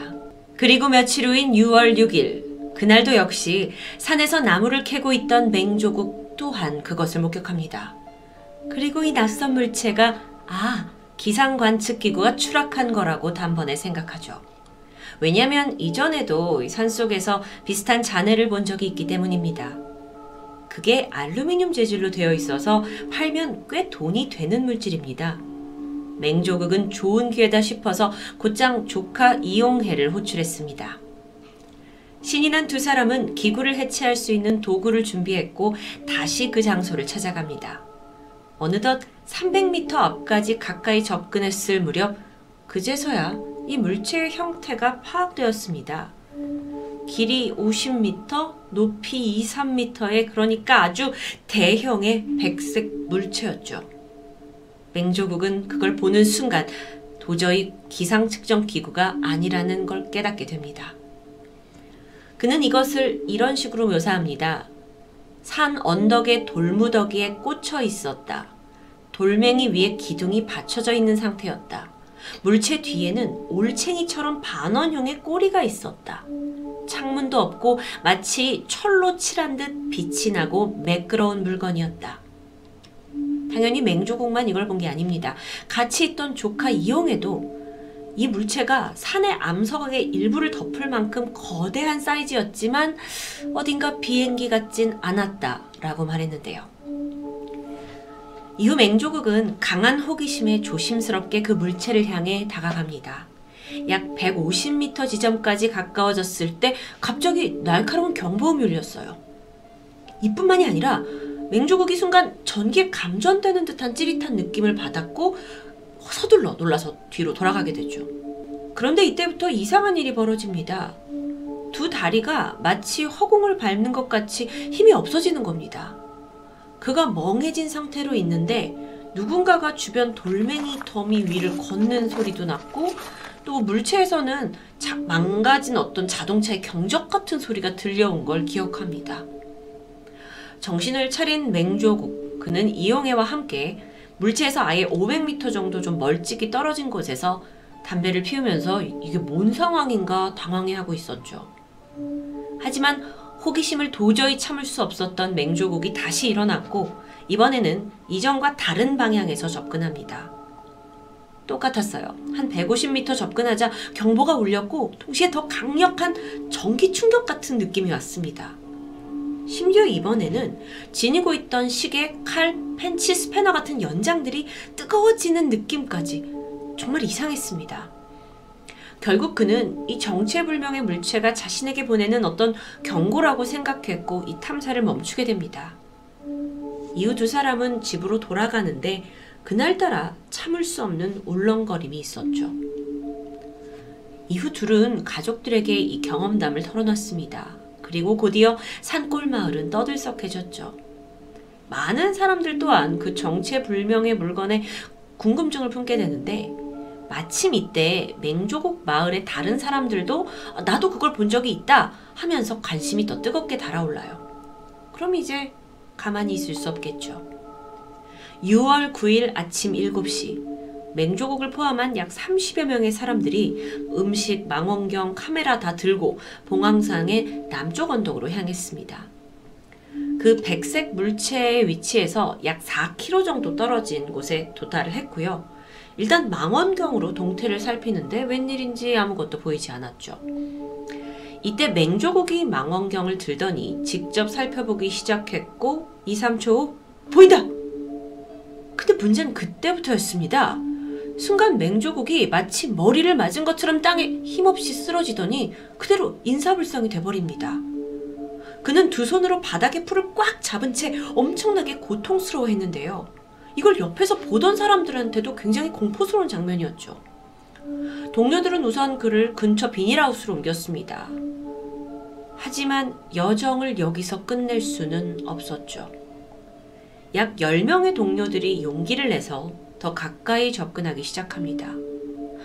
그리고 근처에서 약간 기괴한 걸 목격하는데 이 백색 물체가 착륙한 듯한 이 장소 부근에서 불에 타거나 갈라진 암석들이 보였고 또 처음 보는 오색 비닐이 흩뿌려져 있는 겁니다. 게다가 주변 나무가 노랗게 변해 있거나 심지어 아예 검게 변한 현상도 보였죠. 처음 보는 모습에 다들 어리둥절했습니다. 한편 맹조국을 보살피고 있던 나머지 사람들도 패닉에 빠져요. 아니 맹조국이 입에 막 거품을 물면서 발버둥 쳤고 발작을 일으킨 겁니다. 그러더니 막 몸이 비틀리기 시작했죠. 근데 순간 이 비닐하우스 안에 햇빛이 들어오게 되는데 삑 이러면서 손으로 얼굴을 가립니다. 그러니까 뭐 빛을 뭐 피하고자 하는 것 같은데 동료들은 일단 모자와 또 검은색 옷으로 그의 머리를 덮어줬고 서둘러 그를 등쳐업고 하산합니다. 이후에 맹조국의 상태는 더 심각해졌습니다. 넋을 나간 듯 보였지만 눈은 부릅뜨고 누워 있었고 빛에 대한 두려움과 함께 특히나 시계 같은 쇠붙일 끔찍히 겁내고 있었어요. 게다가 혀가 굳은 듯 아무 말도 내뱉지 못하는 겁니다. 얼마 후에 종이와 펜을 누군가가 집어주고 갔는데 그러자 막 알 수 없는 문자를 휘갈깁니다. 이게 도대체 어떻게 된 상황인지 다들 이해가 되지 않아요. 그러다 오후가 돼서야 맹조국이 정신을 차린 듯 몸을 일으켰고 집으로 겨우 돌아갔습니다. 하지만 한눈에 봐도 그의 신체적 반응이 매우 느려졌습니다. 평소 활발하고 건강한 사람인데 몸의 기능을 상실한 듯 느림보가 된 그의 모습에 가족과 주변인 모두 충격을 받게 되죠. 이 사건이 일어난 직후 마을에선 아주 미스테리한 현상이 벌어집니다. 당신은 6월에 초여름이 시작되던 때인데 맹조국이 혼절한 날부터 다음날 이른 아침까지 이 봉황산 부근의 기온이 웬만한 겨울보다도 더 영하로 내려간 겁니다. 게다가 일주일 후에 봉황산을 올려다 보니까 산 절반 거의 1km 높이에 달하는 거대한 토네이도로 덮여버린 게 목격됩니다. 이 생전 여기가 토네이도가 자주 있는 곳이 아닌데 이 거대한 토네이도 규모의 막 마을 사람들은 뭐 종말이 온 게 아니냐라며 다들 발을 굴렀죠. 얼마 지나지 않아서 그 회오리 속에서 희미하지만 붉고 파란 빛이 번뜩이더니 이내 토네이도가 사라졌습니다. 그리고 그날 이후 남쪽 언덕에 있던 백색 물체도 함께 사라진 것으로 보입니다. 중국에서 아무도 주목하지 않았던 작은 산골 마을에서 벌어진 이 기이한 일은 금세 바깥 세상으로 퍼져나갔습니다. 그런데 여기에 더해서 중국에 있는 그 흑룡강성 전체 지역에 UFO 출몰 소식이 줄이어서 나타나게 된 겁니다. 6월 19일 날 결국에 이 흑룡강성에 있는 과학위원회가 국가의 위임을 받아서 사건 현장과 함께 맹조국에 대한 조사를 진행하게 됩니다. 근데 이때까지만 하더라도 맹조국의 상태가 완전히 회복되지 않았기 때문에 사실 제대로 된 인터뷰는 불가능했다고 하는데요. 그 사이에 목격담이 줄을 이었고요. 결국 10월이 돼서 중국 UFO 연구회, 북경 UFO 연구회, 흑룡강성 UFO 연구회, 북경 TV까지 합세를 해서 공동 과학 연구팀이 약 일주일간 이곳들을 돌아다니며 자세한 조사를 진행했죠. 아쉽게도 정체불명의 물체가 남긴 어떠한 물증은 발견되지 못했습니다.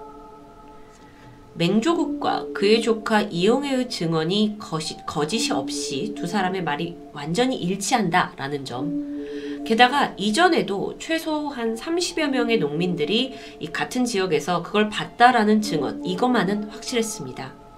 그리고 마침내 이 조사단들이 이런 결론을 발표합니다. 맹조국과 이용해가 UFO를 목격한 사건은 믿을만하고 이걸 근거로 UFO가 봉황산 남쪽 근처에 착륙한 적이 있다. 물론 여전히 이 사건을 가짜라고 생각하는 사람들도 있습니다. 맹조국이 환각을 받거나 유명해지라는 자작극 아니냐라는 주장이었죠. 근데 이런 비난이 나오게 된 것도 사실 아이러니하게 맹조국 당사자가 밝힌 또 다른 경험담 때문입니다. 아니 지금까지 들은 것도 믿기가 힘든데 그는 사건 당일에 자신이 혼절한 이유에 대해 밝히게 되고 이게 논란이 되는데요.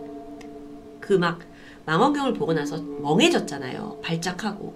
그 순간에 검은 착장을 한 살아있는 존재, 즉 외계인이라고 표현하겠습니다. 이 외계 존재가 나타났고 힘을 쓰지 않은 채 성냥갑 정도 되는 사이즈의 물건을 들어 올렸는데 순간 번쩍이는 불빛이 보이면서 그의 머리에 극심한 통증을 느끼게 됩니다. 이게 굉장히 거짓말 같지만 그는 여기에 대한 증거로 미간과 복부에 남은 불에 탄 흔적까지 제시하게 되죠. 추후 의사의 진찰 결과 상처는 조작된 게 아니라고 밝혀졌습니다. 근데 믿기 힘든 이야기는 지금부터입니다. 의식을 잃은 그가 동료들에 의해서 부축이 돼서 끌려갈 때 이들을 따라오는 사람이 있었습니다. 아니 존재가요. 키는 약 3m, 손가락 6개로 모습은 인간과 유사하지만 눈은 비정상적으로 거대한 존재, 몸을 숨긴 채 계속 따라오게 됩니다. 그 존재를 맹조국 본인은 느낄 수 있었는데 주변인들은 전혀 보지 못하는 듯 했죠. 이후 맹조국이 몸이 굳어서 막 발작을 일으키는 동안 그 외계인에 의해서 성관계 비슷한 걸 경험했다고 합니다. 그는 당시 하체가 아주 뜨겁고 다소 고통스러운 게 느껴졌죠. 다가 아닙니다. 겨우 집에 돌아가서도 그날 밤 부인과 딸이 한 침대에 누워 자고 있는 중 그의 몸이 느낌상 공중으로 약간 떠오르는 듯 하더니 이후 약 40분가량 또다시 외계인과 성관계를 하는 듯한 그 하체의 뜨거움을 느꼈다고 증언합니다. 그의 기억으로는 외계인의 피부는 약간 붉으면서도 파랬고 촉감이 아주 부드러웠다고 말합니다. 더 특이한 건 외계인의 머리카락이 버드나무처럼 나 있으면서 그 한 올의 두께가 손잡이 될 만큼 굵었다는 거죠. 그렇게 성관계가 있고 난 후 외계인은 떠나기 전에 맹조국의 허벅지에 총 같은 물체로 무언가를 주사했는데 통증은 없었지만 여기에 5cm 정도 길이의 흉터가 남게 되죠. 경험은 계속됩니다. 한 달 후인 7월 16일 밤, 이번엔 또 다른 외계인이 눈앞에 나타났고 맹조국을 데리고 벽을 통과하는 아주 기이한 경험을 했습니다. 이후 그는 UFO 내부로 보이는 곳에 입성했는데 거기서 지도자로 보이는 외계인을 만나 하는 말이 어쩐지 그에게는 중국어로 들렸다고 합니다. 뭐라고 얘기를 하냐면 이들이 지구에 온 건 세 가지 목적 때문이다. 첫째, 지구를 이해하고 연구하는 것. 둘째, 해성이 목성에 부딪히는 걸 피하는 것. 셋째, 인류에게 핵 오염이나 핵전쟁을 조심하고 환경을 보호하라는 경고를 해주기 위해서. 뭐, 모든 게 어리둥절했던 맹조국은 일단 여기서 혹시 나와 그때 성관계를 한 외계인을 다시 볼 수 있냐? 라고 물었는데 대답은 아니오였습니다. 다만 그는 60년 후에 중국 농부의 자손이 다른 행선에서 태어날 것이고 언젠가는 만날 기회가 있을 거라고 말해줬죠. 여기까지가 맹조국이 주장하는 놀랍고도 믿기 힘든 경험담입니다. UFO 목격, 이상 증상, 뭐 사실 이런 건 전 세계 곳곳에서 들려오는 뭐 다소 흔한 스토리였는데요. 외계인과 성관계를 했다는 건 아, 생소합니다. 실제로 맹조국도 이 인터뷰 이후에 순식간에 사기꾼 거짓말쟁이로 전락해버렸습니다. 이후에 체력이 급격히 나빠지면서 생업을 유지하기 힘들었고 또 부인마저 중병과 우울증을 앓다가 30세 초반의 나이에 사망하게 되죠. 딸 또한 뭐 아버지가 이상한 사람이다라고 소문이 나면서 학교에서 놀림과 괴롭힘으로 결국 학교를 포기하게 됩니다. 맹조국이 거짓을 말했을 수도 있고 혹시 또 진실을 말했을 수도 있죠. 하지만 그의 경험담으로 인해 가정이 파탄났고 생계 위협까지 당한 건 사실입니다. 결국 그는 2003년 봉황산을 떠나서 하얼빈에 정착해 근근히 삶을 유지하게 됩니다. 그런데 맹조국은 여전히 너무도 억울했다고 합니다. 그래서 같은 해에 직접 자진해서 북경으로 가서 거짓말 탐지기 테스트를 받게 돼요. 결과는 진실. 더불어 북경의 저명한 병원에 가서 최면과 정신검진을 받게 되죠. 이것 또한 지극히 정상이라는 결과를 얻었습니다. 그는 더 이상 거짓말쟁이로 전락하고 싶지 않았고 이후에 적극적으로 곳곳에서 열리는 UFO 세미나에 참석해서 이 자신의 기이한 스토리와 함께 결백을 주장하고 있습니다. 그러다 비교적 최근인 2017년 맹조국은 또다시 UFO 외계인을 만나서 이번엔 대화를 나눴다고 주장했습니다. 심지어 외계 운석 조각들과 외계인이 인류에게 보내는 편지까지 갖고 돌아와서 궁금증을 자극했죠. 영어와 중국어로 해석이 된 이 편지엔 이 그가 만난 외계인들이 먼 행성 콩코드라는 곳에서 왔고 15,000년 전에 태양계에 도착했다는 내용이었습니다. 아쉽게도 이 증거는 진위 여부에 대한 논란만 있었을 뿐 확실히 결론이 내려지진 않았습니다. 그렇다 보니까 맹조국 사건이 가짜다라고 믿는 사람들은 이거 봐라 정확한 증거 없지 않냐 라며 비난합니다. 아무리 이렇게 자세한 경험담이 있어도 직접 보고 경험하지 않는 한 여전히 그 진실 여부는 미스테리에 쌓여 있는 UFO와 외계인.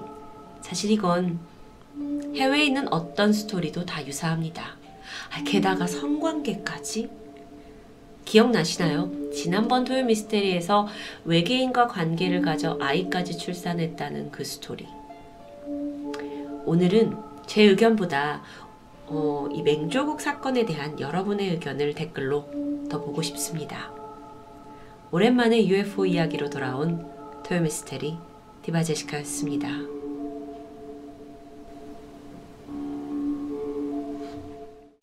안녕하세요. 토요미스테리 디바제시카입니다. 지금으로부터 4년 전인 2016년 3월 1일 중국 산시성에서 엘리베이터 정비 기사로 근무하던 한 씨는 지난 2월 춘절 기간에 긴 휴가를 마치고 현장에 막 돌아온 참이었습니다. 휴무 이후에 첫 출근하게 된 곳은 두 대의 엘리베이터가 있는 한 아파트였는데 한 대가 먹통이라면서 관리소에서 정비를 요청한 상황이었죠. 이 사진은 그가 실제로 정비에 들어갔던 엘리베이터 모습입니다. 한 씨는 경비원과 함께 살펴보게 되는데 엘리베이터가 10층과 11층 사이에 멈춰 있었죠. 호출 버튼을 아무리 눌러도 작동하지 않고 있었습니다. 뭐 이런 류의 고장은 종종 있었기 때문에 별로 놀랍지도 않은데 유독 특이한 점이 있다면 엘리베이터 쪽에서 아주 기분 나쁘게 지독한 냄새가 풍기고 있다는 것이었죠. 그는 일단 안전장비를 차고 엘리베이터 문을 억지로 열어서 내부로 진입합니다. 그리고 잠시 후 끔찍한 광경을 마주해버리죠. 안에 쓰러져 있는 한 여성. 이미 숨이 끊어졌고 얼굴을 제대로 알아볼 수 없을 만큼 시신은 부패가 상당히 진행된 보였습니다. 지독한 냄새의 원인이 여기였던 거죠.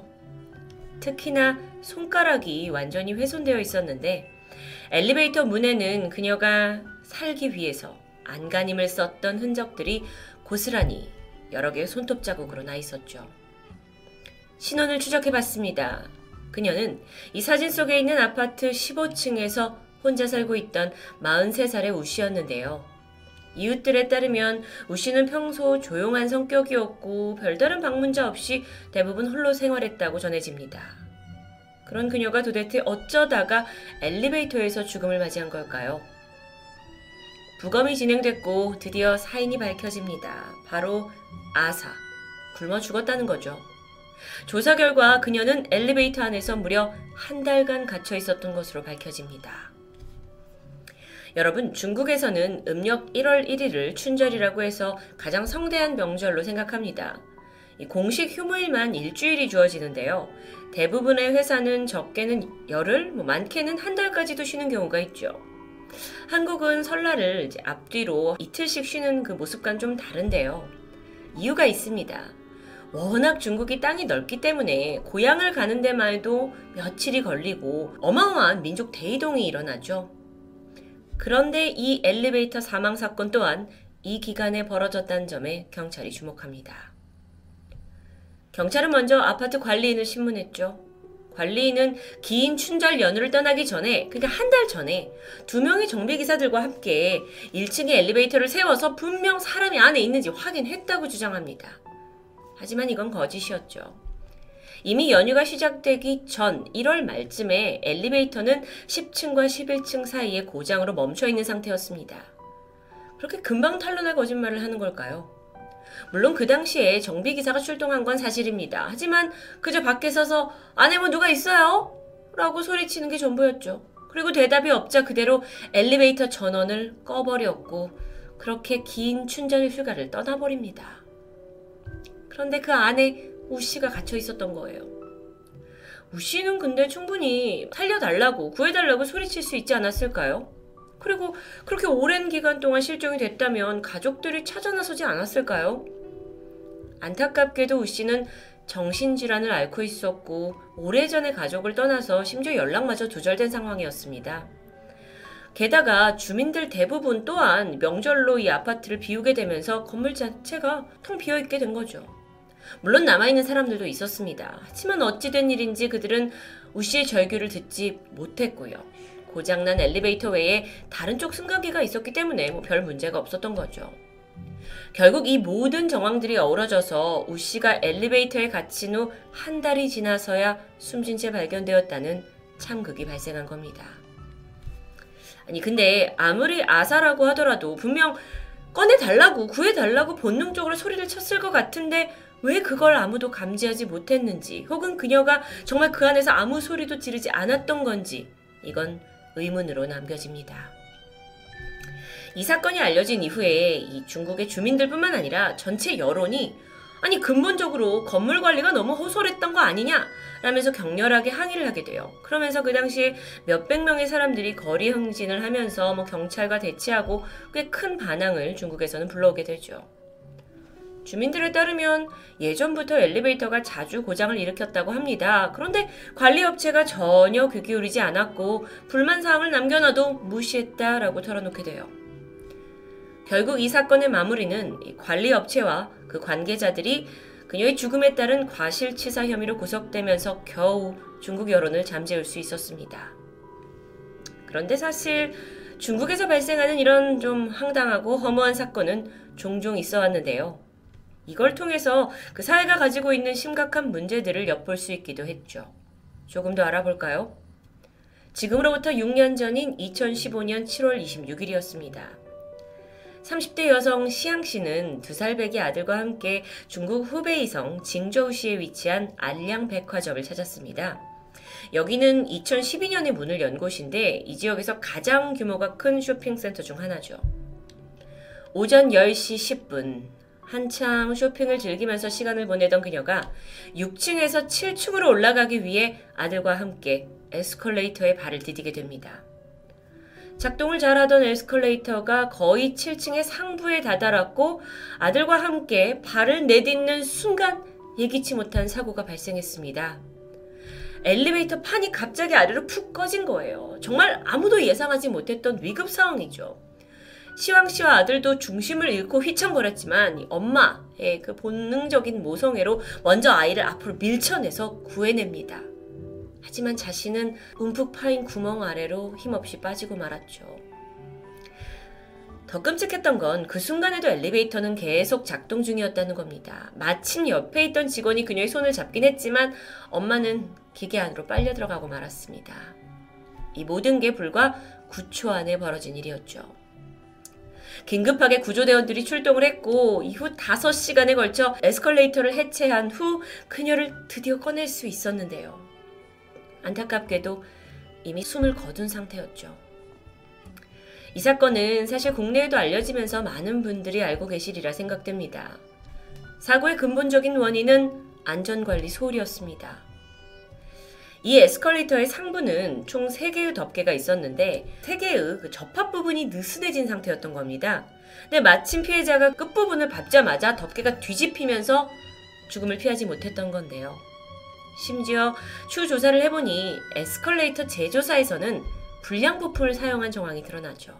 그런데 이 사건에는 사람들을 더 분노하게 하는 또 다른 뒷이야기가 있습니다. 사고가 발생하기 딱 5분 전인 10시 5분에 이미 한 직원이 에스컬레이터까지 가서 발을 디뎠다가 발판 덮개가 이렇게 뒤틀리는 걸 봤어요. 그리고 동료를 불러서 내가 이거 에스컬레이터에 빠질 뻔했다라는 자초지종을 얘기했죠. 그러니까 이 사고는 전조 현상이 있었다는 건데요. 이후 백화점 쪽에서는 에스컬레이터 이용을 바로 저지하지 않았던 것이 밝혀집니다. 엄청나게 심각한 문제인데도 불구하고요. 이 사건은 뭐 중국을 발칵 뒤집었죠.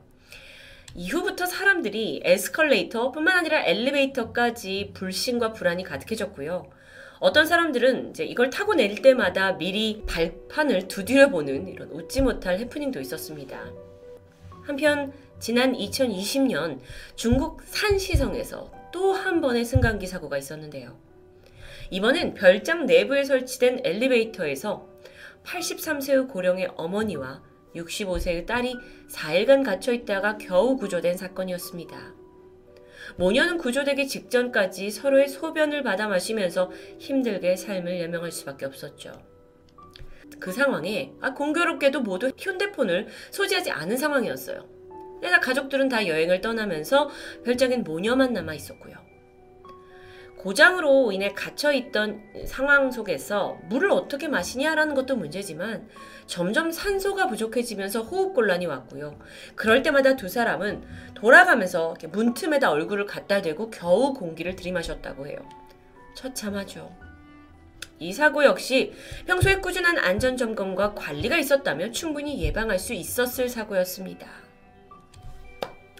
저는 개인적으로 엘리베이터 괴담 또는 이런 엘리베이터 사건 사고가 가장 오싹한 이야기라고 느껴지는데요. 그건 아마 저에게도 또는 여러분에게도 가장 일어날 법한 일이라서가 아닐까 싶습니다. 무엇보다도 엘리베이터 사고에 있어서만큼은 이건 단순한 미스테리를 넘어서 인간의 실수가 낳은 허점이라고 이렇게 이해할 수밖에 없을 텐데요. 그렇다면 한국은요? 실제로 한국에서는 지난 2015년부터 2020년까지 24명이 승강기 사고로 사망했다고 집계됩니다. 물론 사고 원인의 79%는 이용자의 과실이었죠. 하지만 나머지 21%는 보수, 관리 이런 걸 부실했고 불량 부품으로 인한 사고가 있었다는 게 밝혀집니다. 특히나 에스컬레이터 같은 경우는 역주행하는 사고가 빈번했는데요. 조사 결과 대부분 부품이 불량인 경우가 많았죠. 고층 건물이 즐비하는 도시에서 단 하루라도 엘리베이터가 없는 삶을 상상할 수 있을까요? 그만큼 우리 삶에서 너무도 자연스러운 필수적인 기계가 자칫하면 우리를 비극에 몰아넣을 수 있다는 건 귀신보다 더 무서운 공포입니다. 토요미스테리 디바제시카였습니다. 안녕하세요. 토요미스테리 디바제시카입니다. 지금으로부터 약 13년 전인 2008년 1월 21일 대만 경찰에 한 남자의 다급한 전화가 걸려옵니다. 신고자는 전날 오후 2시쯤에 아내가 4살 된 딸아이를 데리고 집을 나갔는데 지금까지 연락이 되지 않는다며 불안해하고 있었죠. 당시 나이 37살의 아내 리우 후이진, 그녀는 남편 장 씨와 결혼한 뒤에 대만 중서부에 있는 쯔앙화현에 살고 있었습니다. 경제적으로 꽤 부유했던 그들은 대출을 받지 않고 3층짜리 집을 구한 후에 3명의 자녀를 낳고 뭐 남부럴 것 없이 행복한 가정을 꾸리고 있었죠. 하지만 머지않아 아내의 환상이 깨지면서 남편 장 씨의 본색이 드러나기 시작합니다. 평소 욱하는 성격을 가졌던 그가 급기야 아내에게 심각한 폭력을 휘두르기 시작한 겁니다. 참다 못한 리우는 결국 이혼 절차를 신청했고 이후 새 아이들을 데리고 친정으로 거처를 옮기게 되는데요. 이때 남편 장 씨가 자기가 100번 잘못했다면서 제발 돌아오라고 애원하기 시작했고 또 사실상 대만의 사회적 분위기가 이혼녀에는 곱지 않은 시선을 줬기 때문에 아내는 결국 못 이기는 척 집으로 돌아갔고 재결합을 했습니다. 그리고 그러는 사이 이들 사이에서는 또 한 명의 아이가 태어나게 되죠. 하지만 사람은 그렇게 쉽게 변하지 않습니다. 얼마 못 가서 남편 장 씨의 폭력이 또다시 시작되었고 아내가 실종된 바로 그날 역시 부부싸움 끝에 리우가 집을 나간 사실이 확인됩니다. 남편에 따르면 아내는 지갑과 휴대전화는 집에 뒀고 스쿠터 키만 챙겨서 4살 된 딸과 함께 나갔다고 하는데요. 이 말이 사실이라면 돈이 없는 리우 씨가 뭐 그닥 멀리 가지는 못했을 거라는 추정이 가능합니다. 친정이나 가까운 친구 집에 갔을 확률이 높았죠. 실제로 친정은 부부의 집에서 차로 고작 2, 3분 거리였습니다. 남편 역시 아내가 지금은 화가 났지만 뭐 친정에 갔다가 화가 누그러지면 오겠지 하고 크게 신경을 쓰지 않았습니다. 하지만 다음 날에도 소식이 없자 직접 처가로 향했는데요. 문제는 예상과 달리 아내는 그곳에 없었다는 겁니다. 장모님이 얘기하시길 딸이 전날 오후 2시경에 잠시 들르긴 했지만 이내 떠났다고 말했죠. 평소와 다르거나 특이한 점은 전혀 눈치채지 못했다고 합니다. 남편과 가족들은 그제서야 실종 사실을 알아차리고 수소문했지만 행방은 오리무중이에요. 그렇다면 그녀와 4살 된 딸은 도대체 어디로 갔던 걸까요? 혹시 남편의 가정폭력을 염려한 지인들이 그녀를 어딘가에 숨겨준 건 아닐까요? 또는 평소에 폭력적이던 남편의 범죄는 아닐까요? 경찰 역시 이걸 염두에 두고 남편을 포함한 주변 인물을 조사했지만 아무런 단서도 얻지 못합니다. 그렇게 수사에 난항을 겪고 있을 때쯤 경찰에 한 통의 전화가 걸려와요. 바로 그녀의 집에서 8km 정도 떨어진 위안린에 위치한 한 빌딩의 경비원이었습니다. 4일 전부터 건물 밖에 스쿠터 한 대가 세워져 있는데 찾아가는 사람이 없다라는 내용이었죠. 이 빌딩은 당시 인근 지역에서 가장 높은 주상복합 형태로 그러니까 고급 빌딩입니다. 그렇다 보니 24시간 경비원이 상주해서 철저히 관리 중일 텐데요. 입주자 외에 등록되지 않은 차량들은 아예 장시간 주차를 하는 게 불가능했고요. 자전거나 스쿠터도 마찬가지죠. 그런데 무려 4일 동안 낯선 스쿠터 한 대가 덩그러니 있으니 신고될 수밖에 없었던 겁니다. 확인 결과 스쿠터의 주인은 예상대로 리우 후이진이었습니다. 경찰은 우선 건물 내외에 설치된 총 13대의 CCTV를 확보했고 확인한 결과 리우가 집을 나섰던 1월 20일 그녀가 오후 2시에 친정을 나선 이래 6시간 만인 저녁 8시에 이 건물의 입구 카메라에 모습이 포착됩니다. 4살 딸아이를 품에 안은 채 빠른 걸음으로 내부로 들어왔고요. 곧장 엘리베이터로 향했죠. CCTV에 찍힌 그녀는 한치의 망설임도 없이 건물의 맨 꼭대기층인 11층 버튼을 눌렀습니다. 그런데 이제부터 리우 씨의 알 수 없는 행동이 이어집니다. 영상으로 보시죠.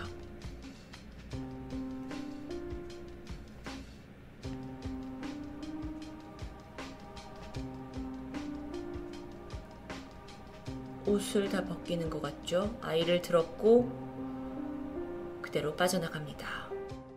그녀는 바뀌는 층수를 확인하면서 빨간색 겉옷을 벗어 던졌고 이내 딸아이의 핑크색 옷도 벗기기 시작합니다. 굉장히 불안해 보이고 다급한 모습인데요. 땡! 엘리베이터가 11층에 도착하자 층수 표시 화면을 다시 한번 확인하고는 아이를 안고 신발은 엘리베이터에 벗어둔 채 맨발로 황급히 엘리베이터에서 내렸습니다. 자, 그렇다면 그녀가 내린 이 11층. 여기는 작은 불당과 함께 공인중개업소가 입점한 상태입니다. 그마저 그 당시에는 모두 퇴근하고 문이 굳게 닫혀 있던 상황이죠. 11층 복도 CCTV에 그녀가 이렇게 아이를 안고 비상구 계단을 향하는 모습이 찍혀 있습니다. 이 모습을 마지막으로 모녀는 건물에서 호련히 사라져 버렸는데요. 도대체 무엇 때문에 옷과 신발까지 벗어둔 채 엘리베이터에서 내린 걸까요? 여기서 우리가 흔히 예상할 수 있는 정황이 있습니다. 고층 건물의 맨 꼭대기, 신발을 벗고 비상계단, 혹시 남편의 폭력을 견디지 못해 투신 자살을 한 건 아닐까요?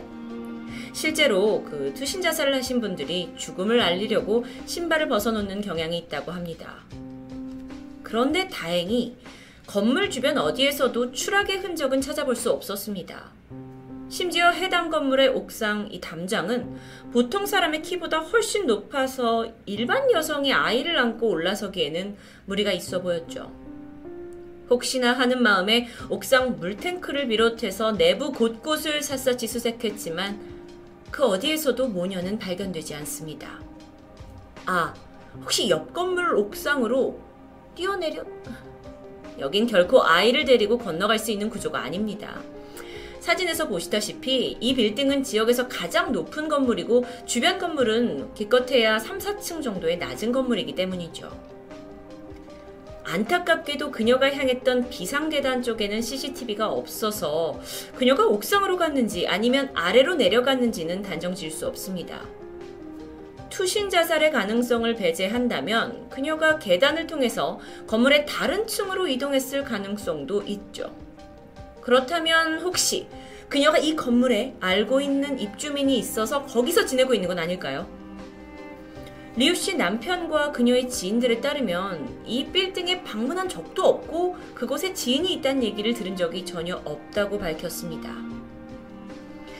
그런데 한 번도 와보지 않았다는 사람이 당시 CCTV에 찍힌 동선을 살펴보면 처음 온 사람 같지가 않았습니다. 로비에서 엘리베이터가 바로 보이는 구조가 아닌데도 불구하고 그녀는 주저없이 엘리베이터로 향해서 마치 이 구조를 다 알고 있는 사람처럼 행동했죠. 일각에서는 혹시 아무도 모르는 그녀의 내연남이 여기에 살고 있는 게 아니냐라는 추측까지 등장합니다. 그런데 무엇보다도 이 건물은 상주 경비원이 출입구를 지키고 있는 시스템입니다. 경비원이 퇴근하는 밤 9시부터 이때부터는 아예 자동 보안 시스템이 작동을 해서 전용 출입 카드가 있어야만 들어갈 수 있는 곳이죠. 그렇다면 이렇게 보안이 철저한 빌딩에 리우 씨는 어떻게 쉽게 들어갈 수 있었던 걸까요? 후에 밝혀진 바에 따르면 하필 그녀가 빌딩에 들어선 이날 경비원 아저씨가 평소보다 이른 오후 6시에 퇴근을 했다고 합니다. 그녀가 도착한 시각은 8시였죠. 자동 시스템이 작용하는 오후 9시까지 딱 1시간. 그 1시간이라는 허술했던 틈새에 별다른 통제 없이 건물에 들어갔다고 볼 수 있습니다. 그런데 조사를 하던 중에 그 실종이 된 당일에 리우 씨가 건물로 들어가는 걸 목격한 사람이 등장합니다. 목격자는 이 입주민 중에 한 명이었는데요.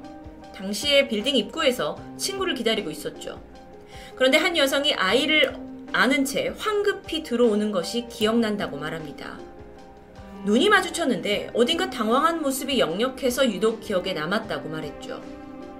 문제는 그녀가 리우 씨를 목격한 그 시점이 엘리베이터를 타기 전이었기 때문에 가장 쟁점이 된 건물 안에서 그녀가 11층 이후로 어디로 갔는지를 밝히는데 큰 도움이 되진 않았습니다. 그렇다면 단순하게 이들이 건물 밖으로 빠져나간 건 아닐까요? 밖으로 통하는 출입구가 네, 총 3개가 있습니다. 1층 로비, 그리고 지하 1층과 지하 2층 주차장.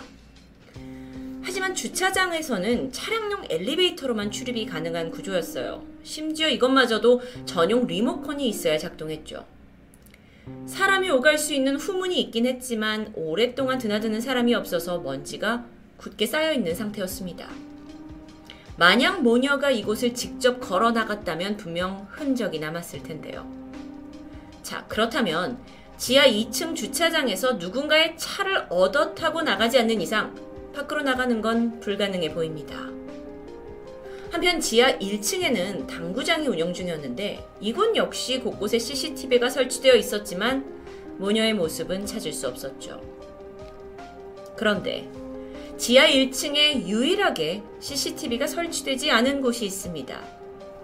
화재 때 사용하는 비상용 출입구였는데요.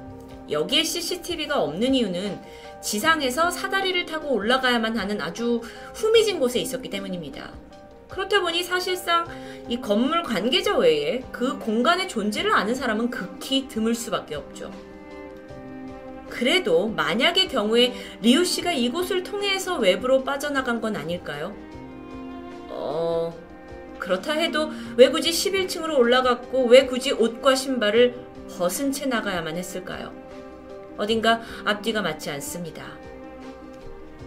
남편은 아내가 이 건물에 사는 주민과 아는 사람이 없다라고 했지만 그녀가 어쩌면 아직 건물 어딘가에 남아있다는 가능성도 완전히 배제할 수는 없습니다. 만약에 그날 그녀의 좀 이상한 행동을 보고 주민 누군가와 마주쳐서 충돌이 생겨서 살인 사건이 벌어지고 그걸 은폐한 게 아니냐라는 2차, 3차 의혹까지 생겨났는데요. 그 당시에 주거용 건물에서는 3층부터 10층까지 한 층에 4가구씩 살고 있었다고 합니다. 만약 그녀가 누군가 마주쳐서 충돌이 생겼다면 뭔가 소리가 들렸을 텐데 입주자 중에서 그날 아무도 수상한 소리를 들은 사람은 없었다고 말하는데요. 당시 이 사건은 단순 실종 사건으로 처리되면서 경찰은 수색영장을 발부받지 못했습니다. 그러다 보니 3층부터 10층까지 집집마다 돌아다니면서 주민들한테 모녀를 봤냐? 혹시 데리고 있지 않냐? 라고 묻는 것 외에는 사실상 아무것도 할 수 있는 게 없었죠. 만약 그들 중 누군가 거짓말을 한다 하더라도 수사의 강요권이 없기 때문에 사실을 밝히기 힘들었던 겁니다. 그렇게 이 사건은 그냥 미궁에 빠져버렸는데요. 그렇게 5년이란 시간이 흐른 2013년. LA의 한 호텔 엘리베이터에서 실종된 대학생 엘리사 램 사건 잘 알고 계시죠? 이 사건이 대만에서도 대대적으로 보도됩니다. 그러고 보니 상황이 어딘가 유사한 이 모녀 실종 사건 또한 이건 대만판 엘리사 램 사건이 아니냐 하면서 재조명을 받게 되었고요. 경찰이 적극적으로 재조사에 들어가게 되는데요. 우선 그들은 사라진 리우 씨의 신분증과 은행 카드, 의료보험 카드, 사용 흔적을 훑어봅니다. 하지만 지난 5년간 어떠한 생활 흔적도 발견되지 않았죠. 함께 실종된 4살짜리 딸도 5년이 지났으니까 이제 9살이 되어 있을 텐데요. 초등학교에 입학할 나이가 지났지만 전국 어디에서도 아이의 입학 기록은 없었습니다. 현재까지도 대만에서는 이 두 모녀의 행방에 대해 많은 추측이 난무합니다. 하지만 그 어떤 것도 명확한 단서는 존재하지 않죠. 그나마 상황이 좀 변한 게 있다면 모녀가 감쪽같이 사라진 이 빌딩, 이 고급 빌딩에 들어서면 이젠 어쩐지 오싹한 느낌이 든다면서 여긴 해마다 집값이 떨어지고 있다고 합니다. 대만판 엘리사 램 사건. 과연 11층에서 사라진 두 모녀는 어디로 갔을까요? 토요미스테리 디바제식합니다. 안녕하세요. 토요미스테리 디바제식합니다. 오늘 소개할 이야기는 제가 토미에서 한 번도 다뤄본 적이 없는, 아니, 사실 들어본 적도 없는 케이스입니다. 그래서 저도 반신반의했지만 결론적으로는 신빙성이 있다라는 생각이 들었는데요. 이 개념을 설명하기 위해 우선 서론에서 최대한 쉽게 풀어보고자 합니다. 우리가 도망갈 때 쓰는 말이 있죠. 36개 주랭랑. 여기서 36개라는 말은 중국의 고대 병법서, 그러니까 전쟁에서 승리하기 위한 36가지 전략을 담은 책의 제목에서 유래된 말입니다. 이 책의 저자와 지필 연대가 확실하지 않은데 어느 한 사람이 딱 한 시대에 이걸 지었다고 볼 수는 없고 중국에서 아주 옛날부터 전해진 지략들을 여러 개를 정리한 책이라고 볼 수 있겠죠. 특히나 이 책은 싸우지 않고 이긴다라는 걸 기본으로 하고 있고 단순히 싸우는 기술이 아니라 인간의 심리를 교묘하게 활용하는 그런 전략들을 제시하고 있습니다. 내용이 좀 궁금해지는데 주요 몇 가지 내용을 좀 보면 제4개, 2일대로 여기에서는 전쟁이 나면 최대한 수비만 하면서 적이 지치길 기다렸다가 결정적인 순간에 무찔러야 한다는 전략이죠. 제9의 격안 관하에서는 적들이 내분이나 어려움을 겪을 땐 나서지 말고 조용히 지켜보면서 자멸하기를 기다려야 한다는 전략입니다. 꽤 흥미로운데요. 그 36개 중 유독 눈에 띄는 항목이 있습니다. 바로 14번째 전략인 차시환혼. 이걸 한자를 그대로 직역하면 죽은 자의 영혼이 다른 죽음을 빌려 부활한다는. 에? 이게 좀 전쟁과 동떨어진 뜬금없는 내용처럼 보였죠. 결론부터 말씀드리자면 이 말은 아직 이용 가치가 있는데도 버림받아 있는 무언가를 교묘히 찾아내서 자신의 편으로 만들라는 전략입니다. 네. 다소 어려운 이야기는 여기까지였고요. 지난 1959년 대만에서 실제 이 사자성어의 뜻 그대로 죽은 자가 다른 자의 몸을 빌려서 살아나는 일명 차시환원 사건으로 엄청난 화제가 되었습니다. 1958년 찐먼다오라는 섬에서 대만과 중국 본토 간의 전투가 있었는데요. 이 전쟁으로 섬에 살던 주민들은 찐먼다오 섬을 떠나야 했고 급히 피난길에 오릅니다. 그리고 그 중엔 18살 소녀 쭈슈아도 있었죠. 그런데 피난 배에 오르기 직전에 중공군의 포탄이 떨어졌고 이 일로 쭈슈아의 부모님이 그 자리에서 사망하고 말았습니다. 우여곡절 끝에 쭈슈아는 간신히 배에 오르게 되는데요. 아, 심지어 이 배가 또 항로를 잃어요. 그리고 바다에 표류했죠. 그나마 다행히 얼마 후에 어, 하이펑다우라는 대만의 또 다른 해변에 도착합니다. 하지만 배 안에 있던 난민들은 이미 굶주림과 추위로 사망을 했고 쭈슈아만이 간신히 생존해 있던 상황이었죠. 현지 어민들에게 쭈슈아가 발견이 되었지만 어민들이 보니까 쭈슈아가 약간 몸에 금붙이 장신구를 가지고 있는 겁니다. 그걸 탐하게 됐고 결국 그녀를 죽여서 이걸 다 빼앗기로 협의하는데요. 부모도 잃고 여기까지 겨우 살아남은 쭈슈아는 목숨만 부지해주면 난 뭐든 다 하겠다라고 애원했지만 어민들은 냉정했고 결국 그녀를 홀로 작은 배에 태운 채 바다로 밀어내버렸죠. 아무래도 자기 손으로 죽이기엔 좀 그랬나 봅니다. 그런데 모든 어민이 여기에 가담한 건 아니었어요. 그중 린칭다우라는 어부는 유일하게 그녀를 구하려고 했지만 동료들의 후환이 두려워서 떠나가는 배를 지켜볼 수밖에 없었는데요. 이후 집에 돌아온 린칭다우는 쉽사리 죄책감을 떨쳐낼 수 없었습니다. 그래서 쭈슈아를 위해 작은 제사를 마련했고 그 불쌍한 넋을 기리게 되죠. 그런데 얼마 후부터 마을에 이상한 일이 생기기 시작했습니다. 쭈슈아 죽음에 가담했던 어부들이 하나같이 시름시름 앓거나 또는 정신이 약간 미쳐버리는 듯 행동하는 것이었죠. 근데 그나마 린칭다운은 멀쩡했어요. 심지어 추락만 하면 만선이 돼서 돌아와서는 큰 돈을 손에 쥐게 되죠. 그렇게 약 1년의 시간이 흐른 1959년, 대만 북서부에 위치한 마이랴오에 거주하던 린 왕야오라는 여성이 있습니다. 그녀가 40세의 젊은 나이에 갑자기 돌연사하는데요. 슬픔에 빠진 남편과 가족들은 그녀의 차가운 시신을 거실에 눕힌 채 장례 준비를 시작했습니다. 그렇게 집에서 3일간의 장례가 끝나고 마침내 발인을 하려는 순간 도저히 믿기 힘든 일이 벌어지는데요. 지난 며칠간 차갑고 딱딱하게 굳은 시체 상태였던 린 왕야오가 번쩍 눈을 뜬 겁니다. 너무도 놀란 가족들은 일단 기적이 발생했다면서 기쁨의 눈물을 흘렸죠. 그런데 정신을 차린 이 린양 와우가 뜻밖의 이야기를 꺼냅니다. 저는 18살 찐먼섬에 살았던 쭈슈아입니다. 에?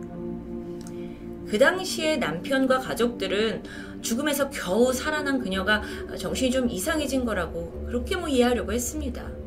하지만 그녀는 쉽사리 자신의 주장을 멈추지 않았죠. 그녀가 말하길 쭈슈아가 1958년 어부들에게 죽임을 당한 과정을 하나하나 상세히 설명하기 시작했고요.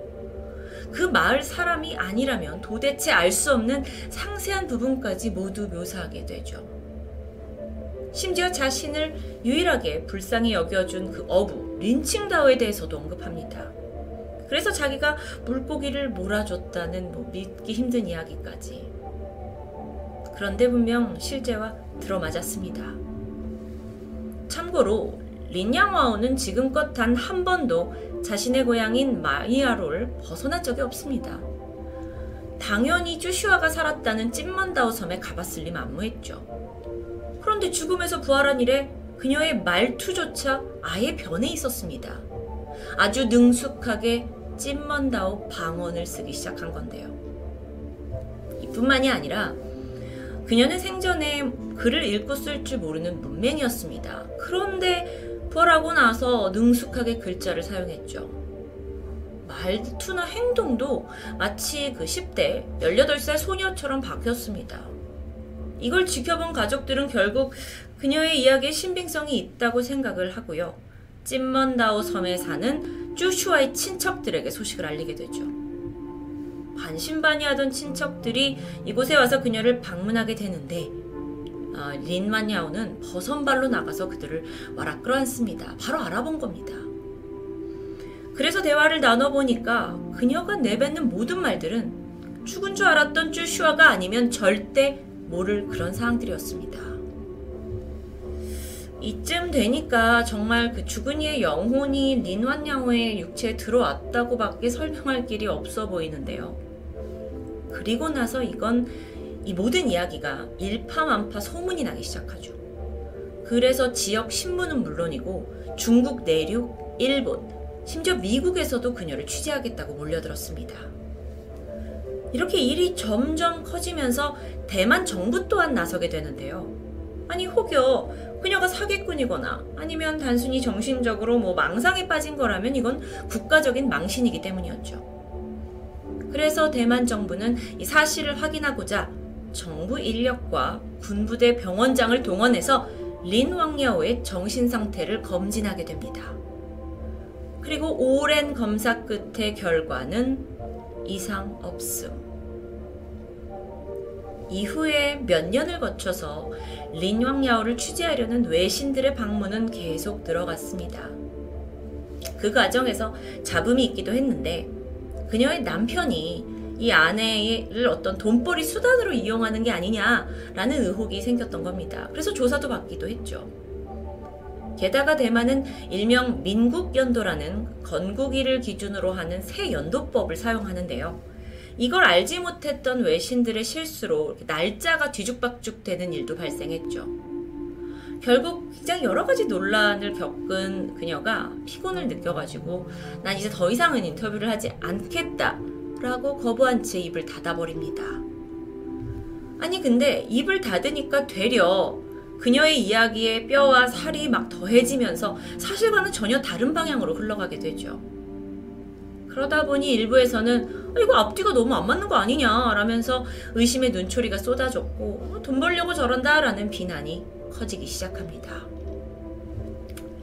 사실 그녀의 주장을 쉽사리 믿기 어려운 또 다른 이유가 있는데 인터뷰를 통해서 죽은 쭈슈아의 영혼이 어떻게 자신의 몸에 들어오게 됐는지 그녀가 설명을 했는데 이게 일반인들의 상식으로는 도무지 이해가 되지 않았기 때문이에요. 주장에 따르면 어부들에게 죽임을 당한 쭈슈아의 영혼, 육체를 벗어났고 가장 먼저 신들이 모인 사찰로 향했다고 하죠. 여기서 그녀는 자신의 억울한 죽음을 하소연하게 되는데 이야기를 듣고 분노한 신들이 그녀를 다시 인간 세상으로 돌려보내기로 했다는 겁니다. 그렇다면 원래 육체의 주인인 린 왕야오의 영혼은 어떻게 된 걸까요? 그녀는 이미 목숨을 다했기 때문에 쭈슈아를 대신해서 그녀의 영혼은 신들을 따라갔다고 말하는데요.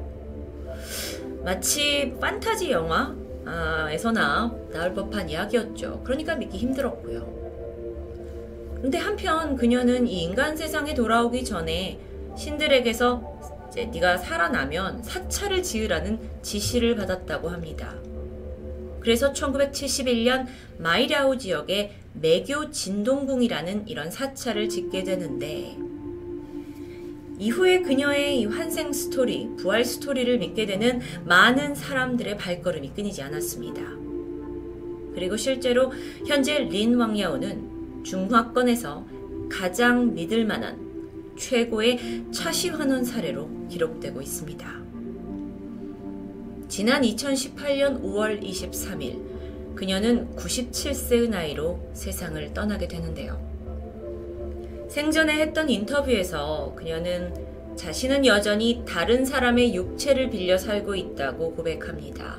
그러니까 린 왕야오가 아니라 내 안에는 쭈슈아가 있다. 라는 그 토대로 이야기를 한 거죠. 그러면서 그 기분이 마치 다른 사람이 살던 낡은 집에서 사는 것 같다면서 자신이 인간 세상에 돌아왔지만 나는 결코 내 삶을 살 수 없었고 육체의 주인 린 왕야오의 삶을 차분히 이어갔다고 심정을 밝혔습니다. 그러면서 다음 부분이 흥미로웠는데요. 그녀는 지난 97세의 삶에서 가끔 이 세상에 돌아온 것을 후회할 때가 있다라는 말을 남기기도 했죠. 그녀가 사망한 뒤에 가족들은 묘비에다가 과연 어떤 이름을 적어야 할지 고심했습니다. 그리고 결론적으로 묘비명에는 린 왕야오의 이름이 들어가는데요. 장례식에 사용되는 명패에는 린 왕야오와 주슈와 두 이름이 모두 기재됩니다. 사실 중국 고대 서적에서 이 차시환원에 대한 이야기는 종종 찾아볼 수 있었습니다. 과거 이현이라는 사람이 중국 고대 사상가이자 도덕가인 노자를 만났고 그를 스승으로 삼아 불로장생의 법을 배우게 되는데요. 그 방법은 바로 자신의 육체와 영혼을 분리시키는 탈신술이었다고 합니다. 어느 날 이현은 제자에게 자신의 육체를 지키라고 부탁하고는 탈신술을 이용해 약 7일간 유랑을 떠나게 되는데 즉 그의 육체는 쉽게 말해서 음, 우리가 아는 어, 식물인간 상태가 된 거죠. 그러던 중 제자가 어머니가 위독하다는 소식을 들었고 고심 끝에 이현의 육체를 화장시켜 버린 뒤 고향으로 떠나게 되죠. 이후 7일째가 되던 날 이현의 영혼이 세상에 돌아와 보니 다시 들어갈 육체가 사라진 상태였고요. 결국 그는 할 수 없이 막 숨이 끊어진 거지의 시신으로 들어갔다는 이야기가 있습니다. 물론 진위 여부는 우리가 증명할 길이 없죠. 중국 고대 서적에서 나오고 있으니까요. 하지만 한 가지 분명한 것은 이건 우리가 평소에 알고 있던 환생 스토리와는 좀 다르다는 건데요. 환생이란 건 죽은 자의 영혼이 또 다른 생명으로 다시 태어나는 걸 말합니다. 혹시 이것에 대한 뭐 흥미로운 케이스가 궁금하시다면 지금 사진 속에 보이는 토미 환생 영상을 보시면 어, 그 자세한 사례를 알 수 있으실 텐데요. 환생은 죽은 자가 단순히 살아나는 부활과는 분명 다른 거죠. 그리고 죽은 사람이 산 사람의 몸에 들어오는 어떤 빙의와도 성격이 다릅니다. 오늘 스토리는 정말 새로웠습니다. 차시환혼. 죽은 자의 영혼이 또 다른 죽은 자의 몸을 빌려서 살아난다?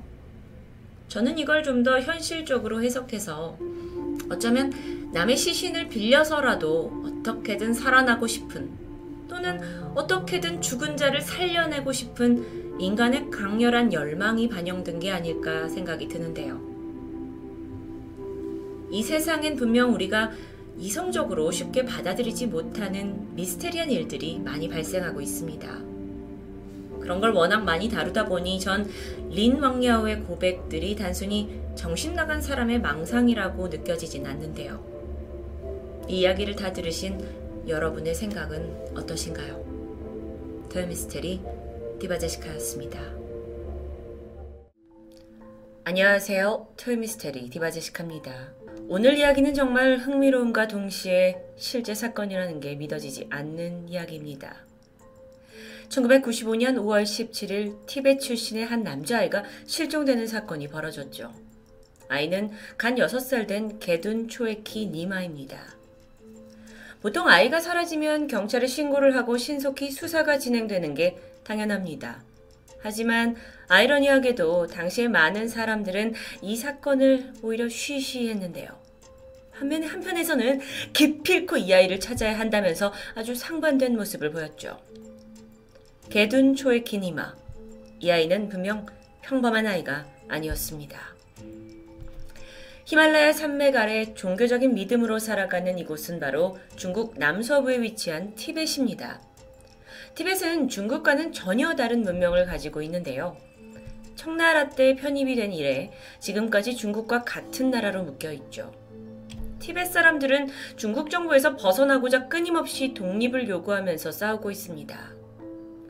티벳에도 어, 대한민국의 임시정부처럼 자국의 독립을 위해 일하는 티벳 망명정부가 있는데 현재는 인도의 다람살라 지역으로 옮겨가 있죠.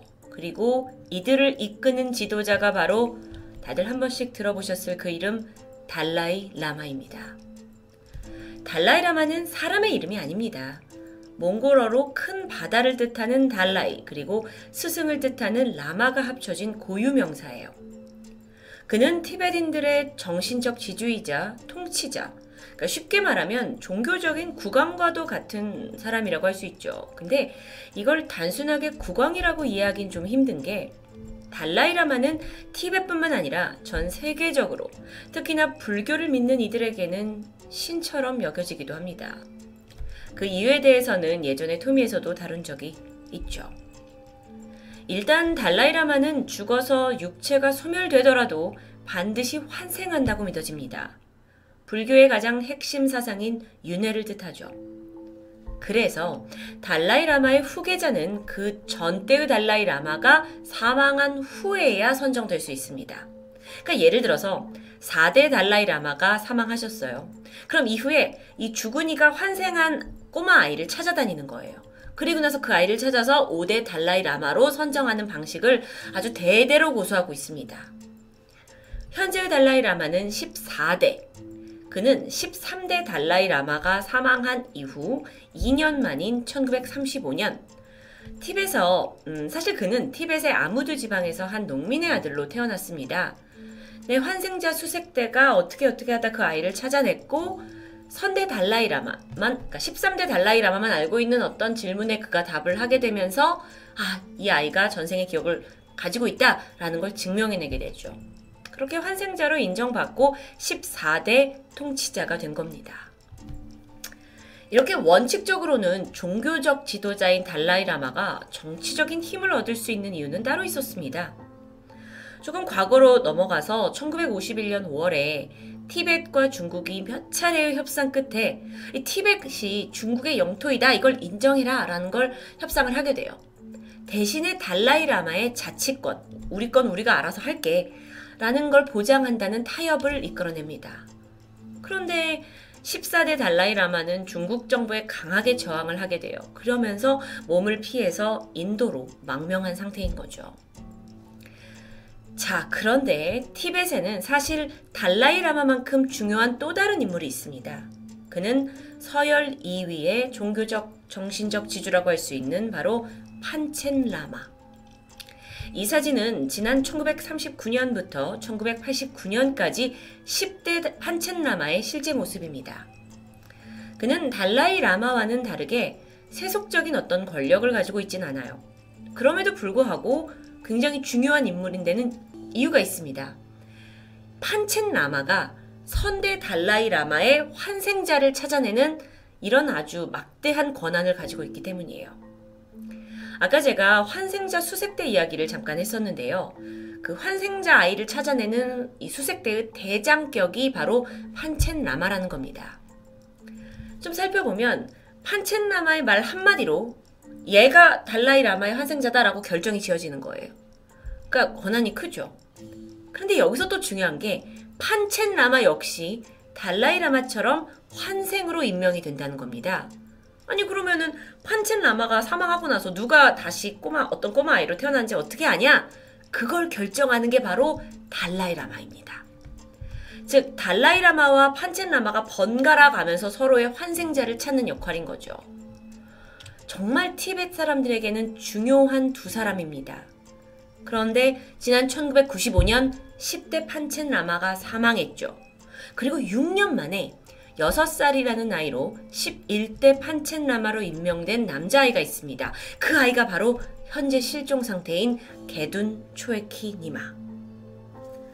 게둔은 판첸 라마 자리에 오른 지 3일 만에 종적을 감췄습니다. 도대체 무슨 일이 벌어졌던 걸까요? 10대 판첸라마가 생존해 있던 시간을 거슬러서 올라가면 일단 1959년에 달라이 라마는 이미 인도로 명명을 했어요. 그런데 10대 판첸 라마는 티벳에 남기로 결정을 하죠. 그 결정에 대한 배경은 어쩌면 중국 정부와 좀 우호적인 관계를 유지하겠다라는 노력으로 볼 수 있습니다. 그런데 그럼에도 불구하고 중국 정부는 계속해서 티벳의 승려들을 탄압했고 그 티벳에 남아있는 유산들을 다 파괴해버려요. 그 상황이 점점 거세지니까 보다 못한 이 중국에 남아있던 판첸 라마가 마오쩌둥에게 이 탄압이 너무 심한 거 아니냐라고 우려하는 입장을 표명합니다. 근데 마오쩌둥에게 이건 정치적 반항이라고 해석된 거죠. 그래서 분노한 마오쩌둥이 판첸 라마 네가 중국을 비판하는 연설을 하지 않았냐 하면서 바로 체포해버립니다. 이후 감옥에서 13년간 고문과 학대를 당했고요. 겨우 출소를 한 후에 판첸라마는 그래요. 우리가 사회주의와 중국 국민을 위해 노력을 하겠다라고 어쩔 수 없이 선언할 수밖에 없었죠. 뭐 이런 상황은 중국 정부가 티벳의 지도자를 포섭했다고 볼 수도 있습니다. 그런데 1989년에 이 10대 판첸라마가 세상을 떠나면서 상황이 급변하기 시작했어요. 원래대로라면 판첸라마가 사망하고 그의 환생자를 달라이 라마가 찾아야 하죠. 그리고 선포를 해야 하고요. 근데 그가 인도에 망명을 가 있습니다. 그러니까 이 환생자 수색이 더뎌질 수밖에 없었죠. 심지어 중국이 방해 공작을 펼치게 되면서 무려 환생자 아이를 찾는데 6년이라는 시간이 흘러버려요. 그러던 1995년 4월입니다. 티벳의 최대 사원 중 하나인 타쉬롱포 사원이 기나긴 수색 끝에 마침내 판첸라마 환생자를 찾아내는데요. 그가 바로 게둔 초에킨 이마였죠. 달라이 라마 또한 인도에서 이 소식을 듣고 다음 달 5월에 바로 그를 공식적인 11대 판첸라마로 인정하고 선포합니다. 다 해결된 줄 알았어요. 그런데 티벳을 눈엣 가시로 생각하던 중국은 이제 그때의 권력자가 장점인인데 아니 또 다른 권력자가 탄생하는 걸 볼 수 없잖아요. 그러더니 갑자기 달라이 라마가 어떻게 우리와 상의도 없이 이런 중대 발표를 할 수 있냐 하면서 맹렬하게 비판합니다. 이건 정치적으로 중국을 무시한 행위고 불교 자체를 배신했다고 분노를 해요. 그렇게 억지 주장의 끝을 달리더니 마침내 이렇게 공표하죠. 역사와 종교적인 규칙과 절차를 이렇게 다 무시하고 달라이 라마 마음대로 했기 때문에 이건 다 무효다. 환생을 인정할 수 있는 권리는 중국 정부에 있다. 그리고 1995년 5월 17일 6살 아이 판첸라마로 임명된 게둔이 사라집니다. 일가족과 모두 함께요. 그러니까 이 정치 세력이 싫어서 부모가 아이를 데리고 어디로 간 게 아니라 중국 정부에 의해서 이뤄진 역대급 일가족 납치 사건이었죠. 그런데 중국 정부가 이렇게까지 임명과 이런 거에 집착하는 이유가 뭘까요? 뻔합니다. 판첸 라마를 자신들의 푼으로 만든다면 14대 달라이 라마 이후의 달라이 라마를 역시 자신들의 입맛대로 지정할 수 있죠. 이후에 자연스럽게 티벳 사람들을 통제하고 자신의 국가로 흡수할 수 있기 때문입니다.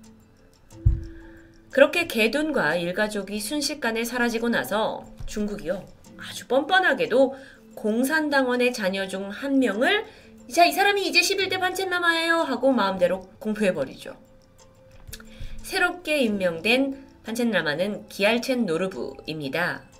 지금 보시는 이 사진은 그가 성인이 된 모습인데요. 결코 티벳 국민들에게 진정한 판첸라마로 인정을 받을 수 없었죠. 하지만 지금 이 순간까지도 그는 판첸라마로서 업무를 수행하고 있습니다. 중국과는 우호적인 관계죠. 그리고 이젠 중국 인민정치위원 중 한 명이기도 합니다. 자, 그렇다면 도대체 납치된 소년과 가족들은 어디에 있는 걸까요? 그리고 제가 알고 있을 정도면 전 세계가 알고 있다는 건데 여기에 어떻게 우리가 반응을 해야 될까요? 이 모든 의심에 여전히 침묵으로 일관하던 중국 정부는 아, 개도는 그냥 잘 살고 있다 라는 소식만 전했습니다. 하지만 전 세계 인권단체들은 믿지 못하겠다면서 심지어 아이가 이미 목숨을 잃은 건 아니냐라고 강하게 추측했죠. 정말 이 개둔이라는 한 아이의 실종은 결코 간단한 문제가 아니었습니다. 뭐 중국과 티벳 간의 세력 싸움을 넘어서 전 세계적인 인권 문제로까지 번졌으니까요. 실제로 지난 2007년에 유엔 인권위원회에서 실종된 지 12년 만에 개둔 도대체 어디냐 하면서 행방을 추궁하게 돼요.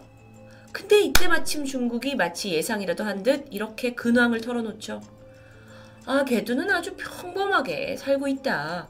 키가 165cm로 자랐다. 건강이 양호하고 중국 문화에 큰 관심을 가지고 있다. 최근에는 서예에 흥미가 생긴 듯하다.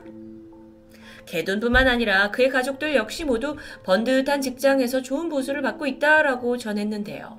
물론 진실을 확인할 길은 없습니다.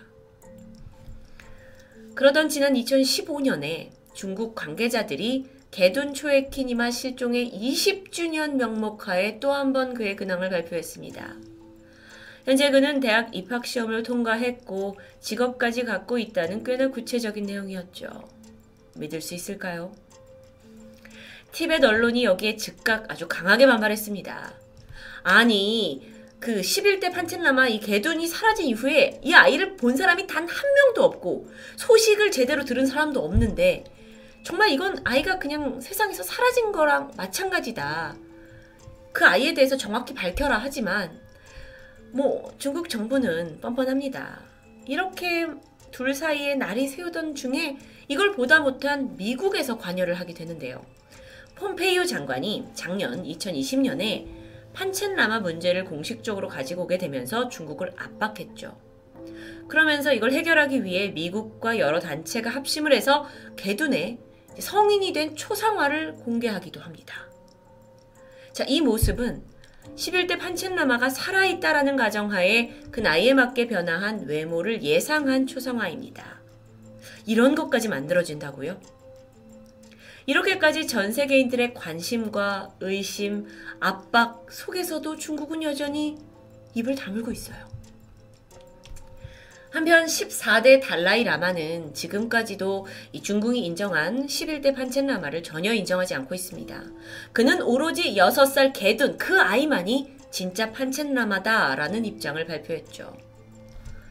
근데 만약에 끝까지 이 아이가 발견되지 않는다면 어떻게 될까요? 모든 건 중국의 계략대로 되겠죠. 그래서 달라이 라마가 엄청난 선언을 하게 돼요. 이제 나를 끝으로 더 이상 달라이 라마 환생자는 나타나지 않을 거다라는 선언이었죠. 중국의 입맛대로 가지 않겠다는 겁니다. 근데 티벳은 이게 전통적으로 고수되고 있는데요. 이게 문제가 있습니다. 이대로 달라이 라마가 사라지면 사실 중국 정부가 오히려 더 좋아할 수도 있어요. 서열 2위 판첸 라마를 이용해서 티벳을 지배할 수도 있고, 그러면 티벳 불교 자체가 이 세상에서 사라져 버릴 수 있는 위기에 처하게 되죠. 한 공산주의 국가가 개입한 6살 아이 실종 사건. 중국의 이 무자비함 속에 티벳 국민들은 실종된 지 26년이 지난 지금까지도 개둔 초에킨 이마를 제발 돌려달라고 항의 시위를 하고 있습니다. 정말 개둔은 중국의 주장처럼 평범한 청년으로 정상적인 삶을 살아가고 있을까요? 아니면 혹시 아무도 모르는 어떤 외딴 섬이나 수용소에 갇혀 있는 건 아닐까요? 그것도 아니라면 이미 흔적도 없이 살해당한 건 아닐까요? 토요미스테리 디바제시카였습니다. 안녕하세요. 토요미스테리 디바제시카입니다. 오늘 영상 내내 오른쪽 하단 사진은 계속 띄워져 있을 예정입니다. 지도를 보시죠. 빨간색으로 표시된 곳은 중국 남동부에 위치한 후낭성 창샤 지역입니다. 양쯔강 중류 강변에 있는 이곳에서 1971년 마왕두이라고 불리는 언덕 근처에서는 대피소 건설이 한창이었습니다. 50m 정도 높이의 언덕에서 아래쪽으로 파내려가서 땅을 다지는 공사였는데요. 수십 명의 인부들이 여기에 동원되었고 한참을 일하던 중에 인부들의 삽 끝에 탕 무언가 부딪힙니다. 처음엔 큰 돌덩인가 보다라고 생각을 했지만 모습을 서서히 드러낸 것은 단순한 돌덩이가 아니었습니다. 그것은 지하로 내려가는 고대 무덤의 일부분이었죠. 일단 관련자들은 공사를 중단시키고 현장을 보존합니다. 이후 1,500여 명의 현지 고등학생들의 도움을 받아서 1972년 1월부터 대규모 발굴 작업이 시작됩니다. 지하 무덤을 파내려갔고 그 끝에서 드디어 발견한 화려한 관 속에 50세로 보이는 여성의 시신이 발견됩니다. 이 여성 미라는 발견 당시 세 개의 관으로 층층이 둘러싸여 있었는데 여러분 사진 보시면 이해가 좀 쉬우실 텐데요. 가장 큰 바깥쪽 관은 검은색으로 장식이 되어 있었고요. 죽은 자를 위한 영생과 지하 세계를 의미하는 문양들이 화려하게 새겨져 있었죠. 이어 그 관 안에 들어있던 두 번째 관에는 우주 속에 돌아다니는 각종 신들, 그리고 영험한 동물, 구름 모양이 새겨져 있었습니다. 그리고 세 번째에는 신성한 동물 문양과 함께 행복을 상징하는 날개가 있는 첨탑이 그려져 있었습니다. 자, 이렇게 세 겹으로 감싸져 있는 관 안에서 나온 시신은요, 어, 또다시 한번 이 화려하게 수놓아진 실크 천으로 둘러져 있었는데 그 천에는 어, 죽은 여성이 사후 세계로 어, 편안하게 들어가고 있는 어떤 그런 모습이 수놓아져 있는 수위라고 볼 수 있습니다. 이런 형태는 과거 중국에서 사람이 죽으면 불멸의 존재가 되는 이상향을 표현하고 있는 것이라고 하네요. 자, 이 수위를 천을 벗겨내니까 이번에는 무려 20장이나 되는 실크 천이 칭칭 시신을 감고 있었습니다. 그리고 그걸 열었을 때 드디어 보이는 시신은 보시는 바와 같이 놀랍게도 너무도 보존이 잘 되어 있었어요. 죽은 사람이라고는 믿기 힘들 만큼 그 피부는 촉촉했고요. 행여 부드러워 보이기까지 했습니다. 까만 머리카락 또한 보존이 아주 잘 돼 있었고 이 뒤쪽에는 평소에 머리에 쓰던 것으로 추정되는 가발도 붙어 있었죠. 얼굴에 있는 피부뿐만 아니라 속눈썹 그리고 코 안에 있는 미세한 털들까지 그대로였어요. 손끝 지문도 남아 있었습니다. 이 미라의 놀라운 보존 상태에 다들 깜짝 놀랐고요. 고고학자들은 이 미라를 좀 더 자세히 조사하고 싶었지만 그건 그렇게 쉬운 일은 아니었습니다. 그 이유가 당시 중국에서는 유물에 대한 발굴이 엄격히 금지되어 있었을 뿐만 아니라 미라에 손을 댄다라는 건 죽은 조상을 모욕할 수도 있다라는 신념이 강했기 때문입니다. 그래서 쉽게 허가를 못 받았을 줄 알았는데 이번 미라는 과거의 그 어떤 것과도 비교할 수 없을 만큼 상태가 좋았기에 우여곡절 끝에 정부의 허가를 받아냅니다. 미라는 후난 지역 연구소 의사들에 의해 부검이 진행되었습니다. 8시간에 거친 부검에서 발견한 것은 정말 더욱더 믿을 수 없는 것들이었는데요. 그녀의 사망 추정 시간은 2000년 전입니다. 보통의 미라라면 바짝 말라 있어야 하는데 이 사진을 잠깐 보시면 그 피부는 어, 미라 2000년 전에 사망한 미라라고 보기에는 촉촉함을 가지고 있었고 피부에는 탄력까지 있었습니다. 실제로 의사가 손가락으로 이 허벅지살을 누르게 되는데요. 잠시 안으로 들어갔다가 이내 제 모양을 찾고 돌아옵니다. 탄력이 있다는 거죠. 뿐만 아니라 이 팔다리가 연결된 모든 관절은요. 큰 무리 없이 부드럽게 움직였습니다. 여러분도 아시다시피 사람이 사망하게 되면 강직이 오는 데에서 몸이 이제 굳어가거든요. 그런데 2000년 전에 사망한 미라의 관절이 부드럽게 움직이는 겁니다. 그래서 부검사들은 이 놀라움을 감추지 못하게 되죠. 그리고 이후에 머리 윗부분을 잘라서 안을 들여다보니 일반인의 반 정도 사이즈의 뇌가 그대로 드러났고요. 이것 또한 전혀 손상되지 않은 채 그대로 있었습니다. 다음은 가슴을 열고 내장을 이제 들여다 봤는데, 어, 안에 모든 장기가 약간의 물기가 고여 있을 만큼 정말 그대로 보존되어 있습니다. 게다가 안에서는 미약하지만 여전히 붉은색을 띠고 있는 혈관까지 발견됐어요. 그러면서 혈액형이 A형이었다는 것도 알게 되죠. 실로 이 미라는요, 당시까지 발견된 미라 중에 가장 보존 상태가 좋다고 말할 수 있었습니다. 자, 그렇다면 미라는 누구였을까요? 그녀의 이름은 신주 A. 예수 그리스도가 태어나기 160년 전에 사망했습니다. 그녀는 당시 이 지역을 다스리는 한 유지, 부자 유지의 부인으로 아주 아주 호화스러운 삶을 영위했던 것으로 밝혀졌습니다. 후난 지역 박물관에 가시면 실제로 이 신주웨이의 살아있을 때의 모습을 추정해서 밀랍 인형을 만들어 두었는데요. 이 모습입니다.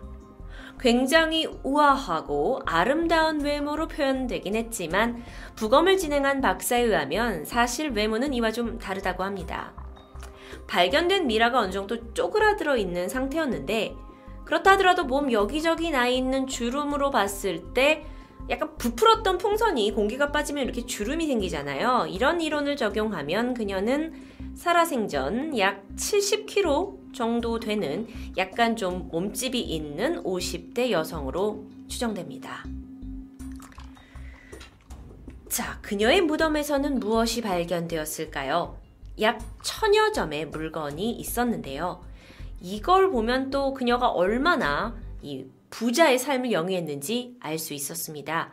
그런데 흥미로웠던 게 그 유물들 중에 약 3분의 2 정도가 모두 먹고 마실 것에 관련되어 있었어요.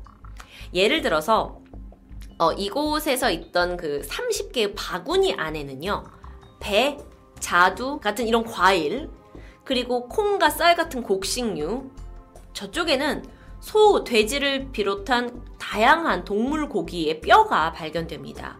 그러니까 살아 생전에 호화롭게 즐겨 먹었던 음식들을 무덤에 같이 묻혀 있었던 것이죠. 그리고 이 음식들을 담을 이런 식기들이 함께 발견됩니다. 이게 굉장히 화려한데요. 이것도 현재까지 중국에서 유물로 발견된 가장 많은 수의 그릇 세트를 기록하고 있습니다. 이것뿐만이 아닙니다. 또 이곳에서 발견된 것은 그녀의 하인들을 상징하는 것처럼 보이는 수십 개의 사람 모양 인형들이었는데요. 전문가들은 신주웨이가 살아생전에 즐겼던 유복하고 이런 호화스러운 삶이 사후에도 그대로 유지되도록 그녀가 즐겼던 모든 것들을 무덤 속에 같이 넣은 것이라고 설명합니다. 이 미라의 발견은 중국인들뿐만 아니라 전 세계 학자들의 관심을 받으면서 공통적인 질문을 갖게 됩니다. 아니, 2000년이 지나도록 어떻게 이렇게 완벽하게 보존될 수 있었을까요? 혀, 내장과 혈관, 피부까지 썩지 않고 그대로 있었던 상태는 도대체 어떻게 만들어진 걸까요? 그런데 여러분, 그러던 중에 몇 년 후, 1974년입니다. 이 미라 발굴 지점에서 300km 정도 떨어진 곳에서 또 다른 남성의 어, 미라가 발견됩니다. 앞서 신주웨이의 것처럼 아주 보존이 잘 돼 있었는데요. 이게 실제 그 어, 부검을 진행하는 영상의 일부입니다. 어, 이 미라도 마치 죽은 지 얼마 안 된 것처럼 보였어요. 관절이 움직였고 피부 탄력도 좋았고 혈액이 남아 있어서 비형임이 밝혀집니다. 부검 결과 내장 또한 그대로였고요. 음, 더욱더 특이했던 건 이 미라의 입 안에서 이런 하얀 덩어리를 발견해내거든요. 여기에는 스웨이라는 이름이 새겨져 있었습니다. 누군가가 미라화되었다라는 것은 과거 지위가 높은 사람 또는 돈이 많은 사람으로 추정될 수 있는데 그래서 조사해 보니까 그는 과거 관직에 있던 자로 BC 167년에 사망. 그러니까 신주에이가 사망했을 비슷한 시기에 그가 사망하고 미라화된 것이 밝혀집니다. 즉, 이 두 미라가 말하고 있는 것은 2000년 전 당시 이 지역에서 성행하고 있던 미라화 방법이 있었다라는 건데요. 그러면 연구가들은 집착하게 되죠. 도대체 어떤 방법이었는지요. 우리가 알고 있는 미라는 보통 이집트의 것입니다. 그곳에는 아주 더운 사막 날씨로 인해서 사망을 하고 나면 바로 장기를 제거하게 되는 그런 미라 방식을 택했죠. 하지만 기후가 다른 중국에서는 좀 다른 방식을 썼는데 발견된 두 개의 미라의 보존 결과로만 봤을 때는 중국의 방식이 이집트의 방식을 뛰어넘는 것으로 평가받습니다. 그런데 도대체 어떻게 가능했냐고요? 물론 이 중국의 양쯔강 주변에 있었던 지역이었기 때문에 이런 습한 기온의 영향도 있었겠지만 이렇게까지 잘 보존된 데에는 어, 무덤의 방식이 아니었나라는 이론이 있습니다. 어, 신주웨이의 무덤은요, 음, 사진을 좀 보여드릴게요. 이런 식으로 땅속 안으로 들어가는 역피라미드 발상이었습니다. 지하 12m 아래로 파내려간 후에 그곳의 끝에 관을 안치하게 되죠. 이 지하 내부는 지금도 들어가 보면 굉장히 서늘한 공기를 느낄 만큼 추운 곳인데요. 시신에게는 여기가 냉장고 같은 공간이 되어준 겁니다. 이런 무덤은 만드는 데만도 수년이 걸렸을 거고 그에 따라 돈도 천문학적으로 들었을 텐데 2000년 전 신주의 남편이 누렸던 권력과 부 덕분에 이런 미라와 무덤이 만들어질 수 있었던 것으로 추정합니다. 어, 전문가들은 계속 연구를 했는데 이 미라에 찍혀 있는 직물의 모양에서 또 하나의 단서를 찾습니다. 그녀가 이제 사망한 후에 20겹이나 되는 이렇게 실크천으로 몸을 타이트하게 겹겹이 이제 천으로 감쌌었는데요. 이걸로 인해서 사후 발생하는 박테리아들이 더 이상 서식할 수 없게 만들었다라는 이론이 있습니다. 뿐만 아니라 이렇게 한 면 한 면 오칠이 된 네 개의 관이 다시 감싸졌어요. 사진을 좀 보시면 어 그러니까 지하 깊은 곳에 시신이 있고 이걸 천으로 감쌌고 그걸 다시 세 개의 관으로 겹겹이 넣었고 다시 그 옆면과 앞면을 하나하나 하나하나 덮어가지고 가로 세로 높이가 6m나 되는 거대한 관을 지하에다 형성하는 겁니다. 그리고 이후에 이 검정색 부분이 5톤 정도가 되는 숯으로 이 그 거대한 무덤 주변을 다 메꿔 넣는 거예요. 그러다 보면 이 숯이 공기를 차단했고요. 그리고 나서 그 다시 그 뒤 위에다가 여기 보이시는 이 하얀 점토를 덮어서 관을 완전히 봉인했습니다.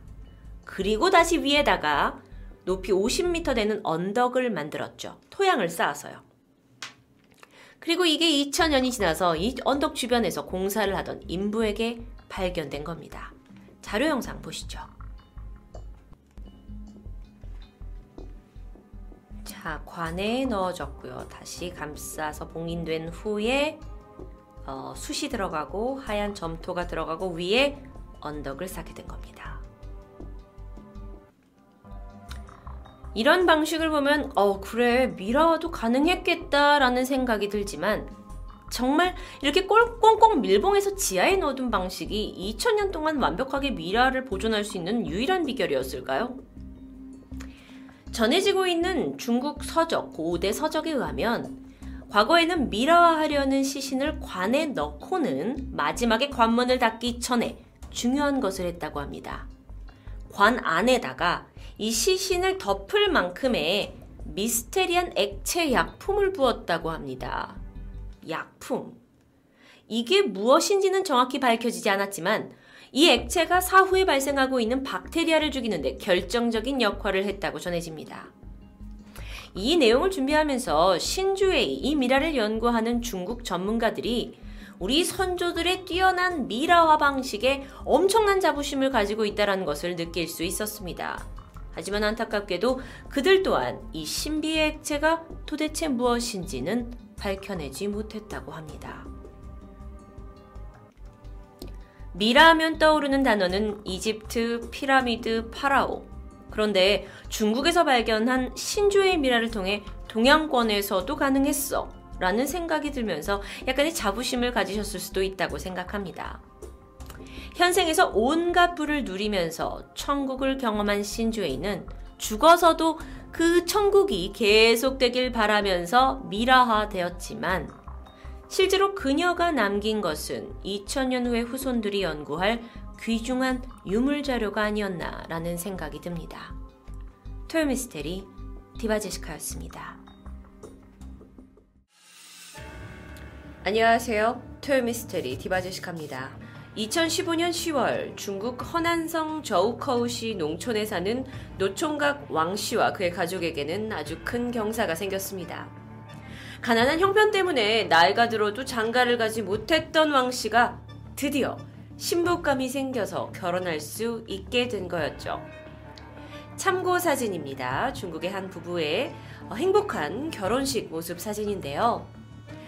자, 이 왕 씨를 구원해준 한 줄기 빛 같은 존재인 신부는 같은 허난성 출신의 마오 샤오민이라는 여성이었어요. 왕 씨는 우연히 인터넷 채팅으로 그녀를 알게 되었습니다. 비록 온라인을 통해서 만난 사이였지만 그녀는 왕실 처지를 누구보다 잘 이해해 주었고요. 두 사람은 대화도 잘 통했다고 해요. 그리고 나서 두 사람은 이제 오프라인에서 실제 만남을 갖기 시작했는데 얼마 후에 왕 씨가 사랑하는 그녀가 자신의 아이를 가졌다는 사실을 알게 되었고 왕 씨는 아 이렇게 늦은 나이에 결혼도 감사한데 게다가 이렇게 임신까지 되다니 하고 뛸 듯이 기뻐하면서 가족에게 알리게 됩니다. 두 사람은 적극적인 지지를 받으면서 결혼식을 치르게 되죠. 그런데 결혼식을 올리고 사흘이 지난 어느 날이었습니다. 왕 씨의 아내 샤오민이 아침부터 보이지가 않습니다. 가족들은 집 안과 밖을 샅샅이 뒤졌지만 어디에도 보이지 않았는데요. 문제는 사라진 게 그녀만이 아니었다는 거예요. 결혼식에서 하객들이 보낸 축의금과 값비싼 예물들까지 모두 다 없어졌습니다. 그리고 그제서야 왕 씨의 가족은 이 결혼이 사기였다라는 것을 깨닫게 되죠. 그런데 당시에 어, 왕씨 가족들은요, 이러한 사건이 결혼식까지 다 치렀는데 소문이 나서 망신을 당할까 너무도 두려워서 제대로 신고조차 하지 못합니다. 비슷한 시기였습니다. 허난성 중서부 루저우시의 공항국 형사수사팀에 암울한 표정의 한 남성이 찾아옵니다. 그의 이름은 리우. 그런데 그는 자신도 혼인 빙자 사기를 당했다고 주장했어요. 그런데 그 역시 인터넷 채팅으로 한 여성과 교제를 시작하게 됐는데 그 여성의 이름이 마오 샤오민입니다. 샤오미는 자신을 미혼으로 소개를 하면서 리우 씨와 결혼을 전제로 좀 더 진지하게 만나보고 싶다고 이야기했는데요. 사실 리우 씨는 처음에는 인터넷 채팅으로 알게 된 마오 샤오민을 쉽사리 신뢰하진 않았습니다. 그런데 이때 그녀가 자신의 부를 과취하기 시작했는데요. 뭐 외삼촌이 크게 사업을 해서 자신의 외가의 재력이 상당하다느니 이런 자랑을 늘어놓았죠. 게다가 자신도 시내에다가 사업체를 하나 이번에 시작했다라고 하면서 그게 확장 중이라고 이야기를 구체적으로 설명합니다. 이후에 리우 씨와 그녀는 꽤 오랜 시간 동안 인터넷 채팅과 전화 통화를 하면서 친밀도를 쌓게 되었고요. 시간이 지나자 리우 씨도 경계심을 풀고 그녀를 사랑하게 됩니다. 두 사람은 연인 사이가 되었고요. 계속해서 채팅과 전화 통화를 통해서 사랑을 키워 나갔는데요. 그러던 어느 날이었어요. 통화를 하고 있는 샤오민의 목소리가 어두웠습니다. 리우는 걱정이 돼서 무슨 일이냐면서 그녀를 추궁했죠. 이 사진 속에 그녀는 실제 샤오민은 아닙니다, 여러분. 자, 이때 샤오민이 얘기합니다. 사업상 어려움에 부딪혔다고 털어놓게 되죠. 아, 그러니까 리우 씨는 이 공경에 처한 여자친구가 너무도 안타까웠기 때문에 몇 차례에 걸쳐서 3만 1천 위안, 하나로 하면 약 500만 원에 넘는 돈을 그녀에게 송금해 줍니다. 어차피 리우 씨는 그녀와 곧 결혼할 거라는 확신이 있었기 때문에 의심은 하지 않았죠. 하지만 마오 샤오미는 어느 날 갑자기 흔적도 없이 사라집니다. 리우 씨는 그동안 연락을 주고받았던 전화번호와 인터넷 계정으로 계속해서 그녀에게 연락을 했지만, 어? 차단되었다. 없는 계정이다. 라는 안내 메시지만 계속해서 나올 뿐이었죠. 이 리우 씨의 신고를 접수했던 루저우시 공안국은요, 이 사건이 형편이 어려워서 결혼을 미뤄온 농촌의 노총각들을 상대로 결혼을 빙자해서 돈을 갈취하는 아주 죄질이 나쁜 사건이라고 판단했고요. 이게 뭐 살인을 저지른 그런 강력 범죄는 아니었지만 범인이 계속 활개를 칠 경우 많은 사람들이 피해를 입을 수 있었기 때문에 전담반을 꾸려서 수사를 시작합니다. 리우 씨의 신고 내용을 토대로 샤오민의 이메일과 채팅 프로그램 계정을 시작으로 수개월간 수사를 이어갔죠. 그러던 2016년 5월 드디어 마오 샤오민의 횡방을 알아냅니다. 이 수사 전담반은요, 마오 샤오민이 당시에 또 다른 범행을 꾸미고 있다는 것을 알게 됐어요. 그리고 그녀가 자주 드나들고 있는 PC방의 위치를 찾아냅니다. 어, 수사담은요, 거기서 잠복해서 그 마오 샤오민이 오기만을 기다렸죠. 드디어 샤오민이 현재 작업 중인 남자들과 연락하기 위해 인터넷에 접속했습니다. 여기서 잠깐 샤오민의 실제 사진을 보여드릴게요. 맨 첫 번째 왕 씨가 임신을 해서 그녀와 결혼을 했다라고 말씀드렸잖아요. 그때 찍은 사진 한 장이 남아 있었습니다. 경찰들은 그녀를 찾기 시작했죠. 그런데 샤오민이 사용하는 거라고 추정되는 그 계정을 주시하던 수사팀이 갑자기 혼란에 빠져버립니다. 그 계정에 접속을 해서 채팅을 쓰고 있는 샤오민이 그들이 찾는 사람이 아니었어요. 더욱이나 그 사람은 여성도 아니었고, 뭐 여성스러운 복장을 하고 있는 사람도 아닌, 그냥 남성이었습니다. 어라? 하, 이건 분명 지금 채팅을 하고 있고 그 계정을 쓰고 있는 건 마오샤오민의 계정인데 왜 남자가 앉아있지? 수사팀은 일단 그 남성을 체포해서 연행합니다. 그리고 조사가 계속되는 와중에 자신들이 현장에서 검거한 이 남성이 놀랍게도 마오 샤오민이라는 사실을 확인하게 되죠. 곧 그의 집안을 수색했고요. 그곳에서 피해자들을 만날 때마다 입었던 옷가지와 가발, 하이힐, 여성 속옷, 피부 관리용 마스크팩 등등을 증거로 확보하게 됩니다. 마오 샤오민. 그는 사실 28살의 청년이었고요. 이후에 범행 일체를 자백하게 되죠. 마오 샤오민은 1989년생으로 루저우시 사람이었습니다. 학교를 졸업하고 고향에서 직장을 찾았지만 여의치 않았고 그래서 도시로 올라가서 직업을 구하긴 했지만 자신이 힘들게 고생을 해서 일을 하는 것에 비해 벌이는 너무 적었던 거죠. 그러던 그가 더 이상 이런 식으로는 살아갈 수 없다고 생각합니다. 그리고 무언가 다른 방법을 생각해내기 시작했는데요. 사실 마오는요, 어렸을 적 정체성의 혼란을 겪으면서 곧잘 치마를 입어보기도 했고, 다른 남자들에 비해서 화장에 관심도 많아서 뭐 화장을 해보기도 했고요. 또 목소리도 꽤 여성스러워서 친구들에게 놀림을 받은 적이 있었습니다. 그리고 그는 이때 이 과거의 기억들을 떠올리면서 오히려 이걸 역이용해 보기로 생각합니다.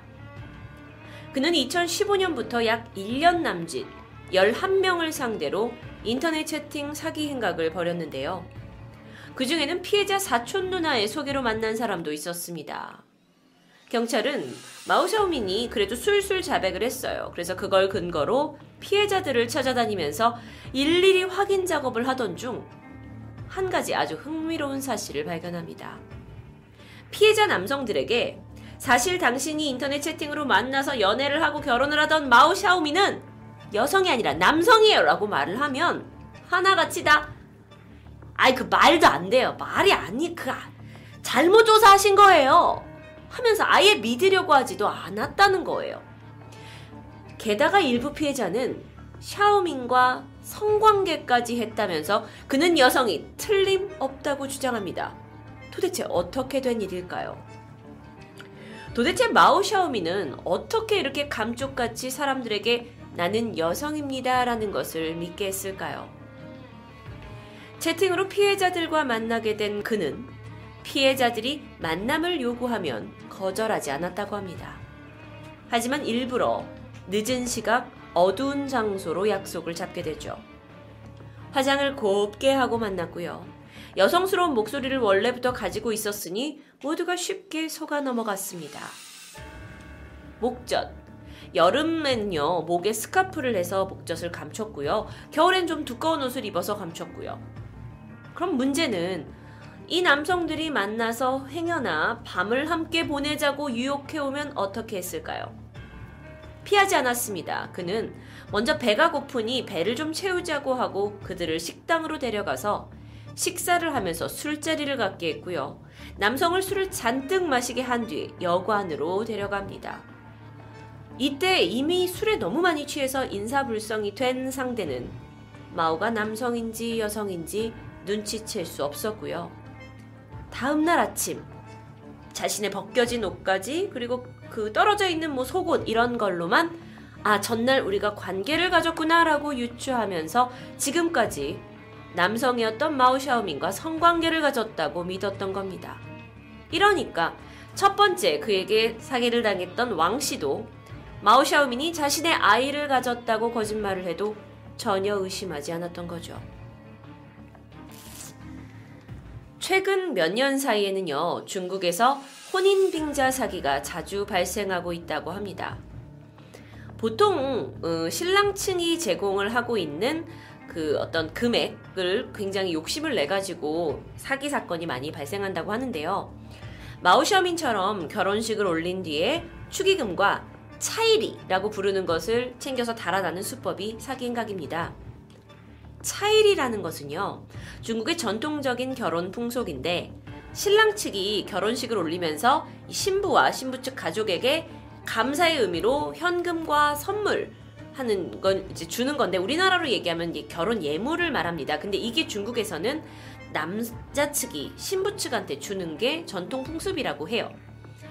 2017년 기사를 봤더니 평균적인 중국의 차이리는 약 20만 위안이라고 합니다. 20만 위안은 약 3,500만 원 정도인데요. 여러분 2015년에 중국의 농촌 주민의 1인당 소득이 100만 원에서 200만 원 수준이라는 걸 감안하면 3,500만 원을 신부의 가족에게 준다라는 건 사실 엄청난 돈인 거죠. 그런데 이 전통을 다루고 있는 중국인들 사이에서는요. 적게는 수천 위안, 수백만, 수천, 수억 위안까지 신부에게 지불한다고 합니다. 실제로요. 중국에서 꾸준히 인기를 누리고 있는 배우 우치롱이라는 남자분이 계세요. 근데 이분이 작품을 함께 했던 17살 연하 배우 류시 씨와 결혼을 할 때 자신이 소유하고 있던 주식을 뭐 다른 기업을 통해서 아내에게 넘겨주는 방식으로 한화 1830억 원에 달하는 거액의 차이리가 지불되었습니다. 그래서 큰 화제를 낳았었죠. 이 차일이라는 건요, 남아 선호 사상이 강한 중국 농촌 지역에서 성행하고 있는데요. 여기선 여성이 아무래도 부족하다 보니 남성이 큰 돈을 치르고라도 신부를 받아들이는 이런 게 계속되고 있다고 합니다. 이 틈을 노려서 젊은 여성들이 차이리를 노리고 농촌 지역 노총각들과 교제를 한 다음에 결혼식을 치르고 차이리만 챙겨서 달아나는 사기 범죄가 중국에서는 엄청나게 늘고 있다고 해요. 아, 혼기를 놓친 농촌의 노총각들은 다급한 마음에 이 신부의 신분도 제대로 확인하지 않고서 결혼을 진행해서 결국 금전적인, 정신적인 피해를 입게 되는데요. 이 문제가 사회적인 문제로 떠오를 만큼 중국에서는 범죄가 기승하고 피해 또한 막심하다고 합니다. 토요 미스테리 디바제시카였습니다.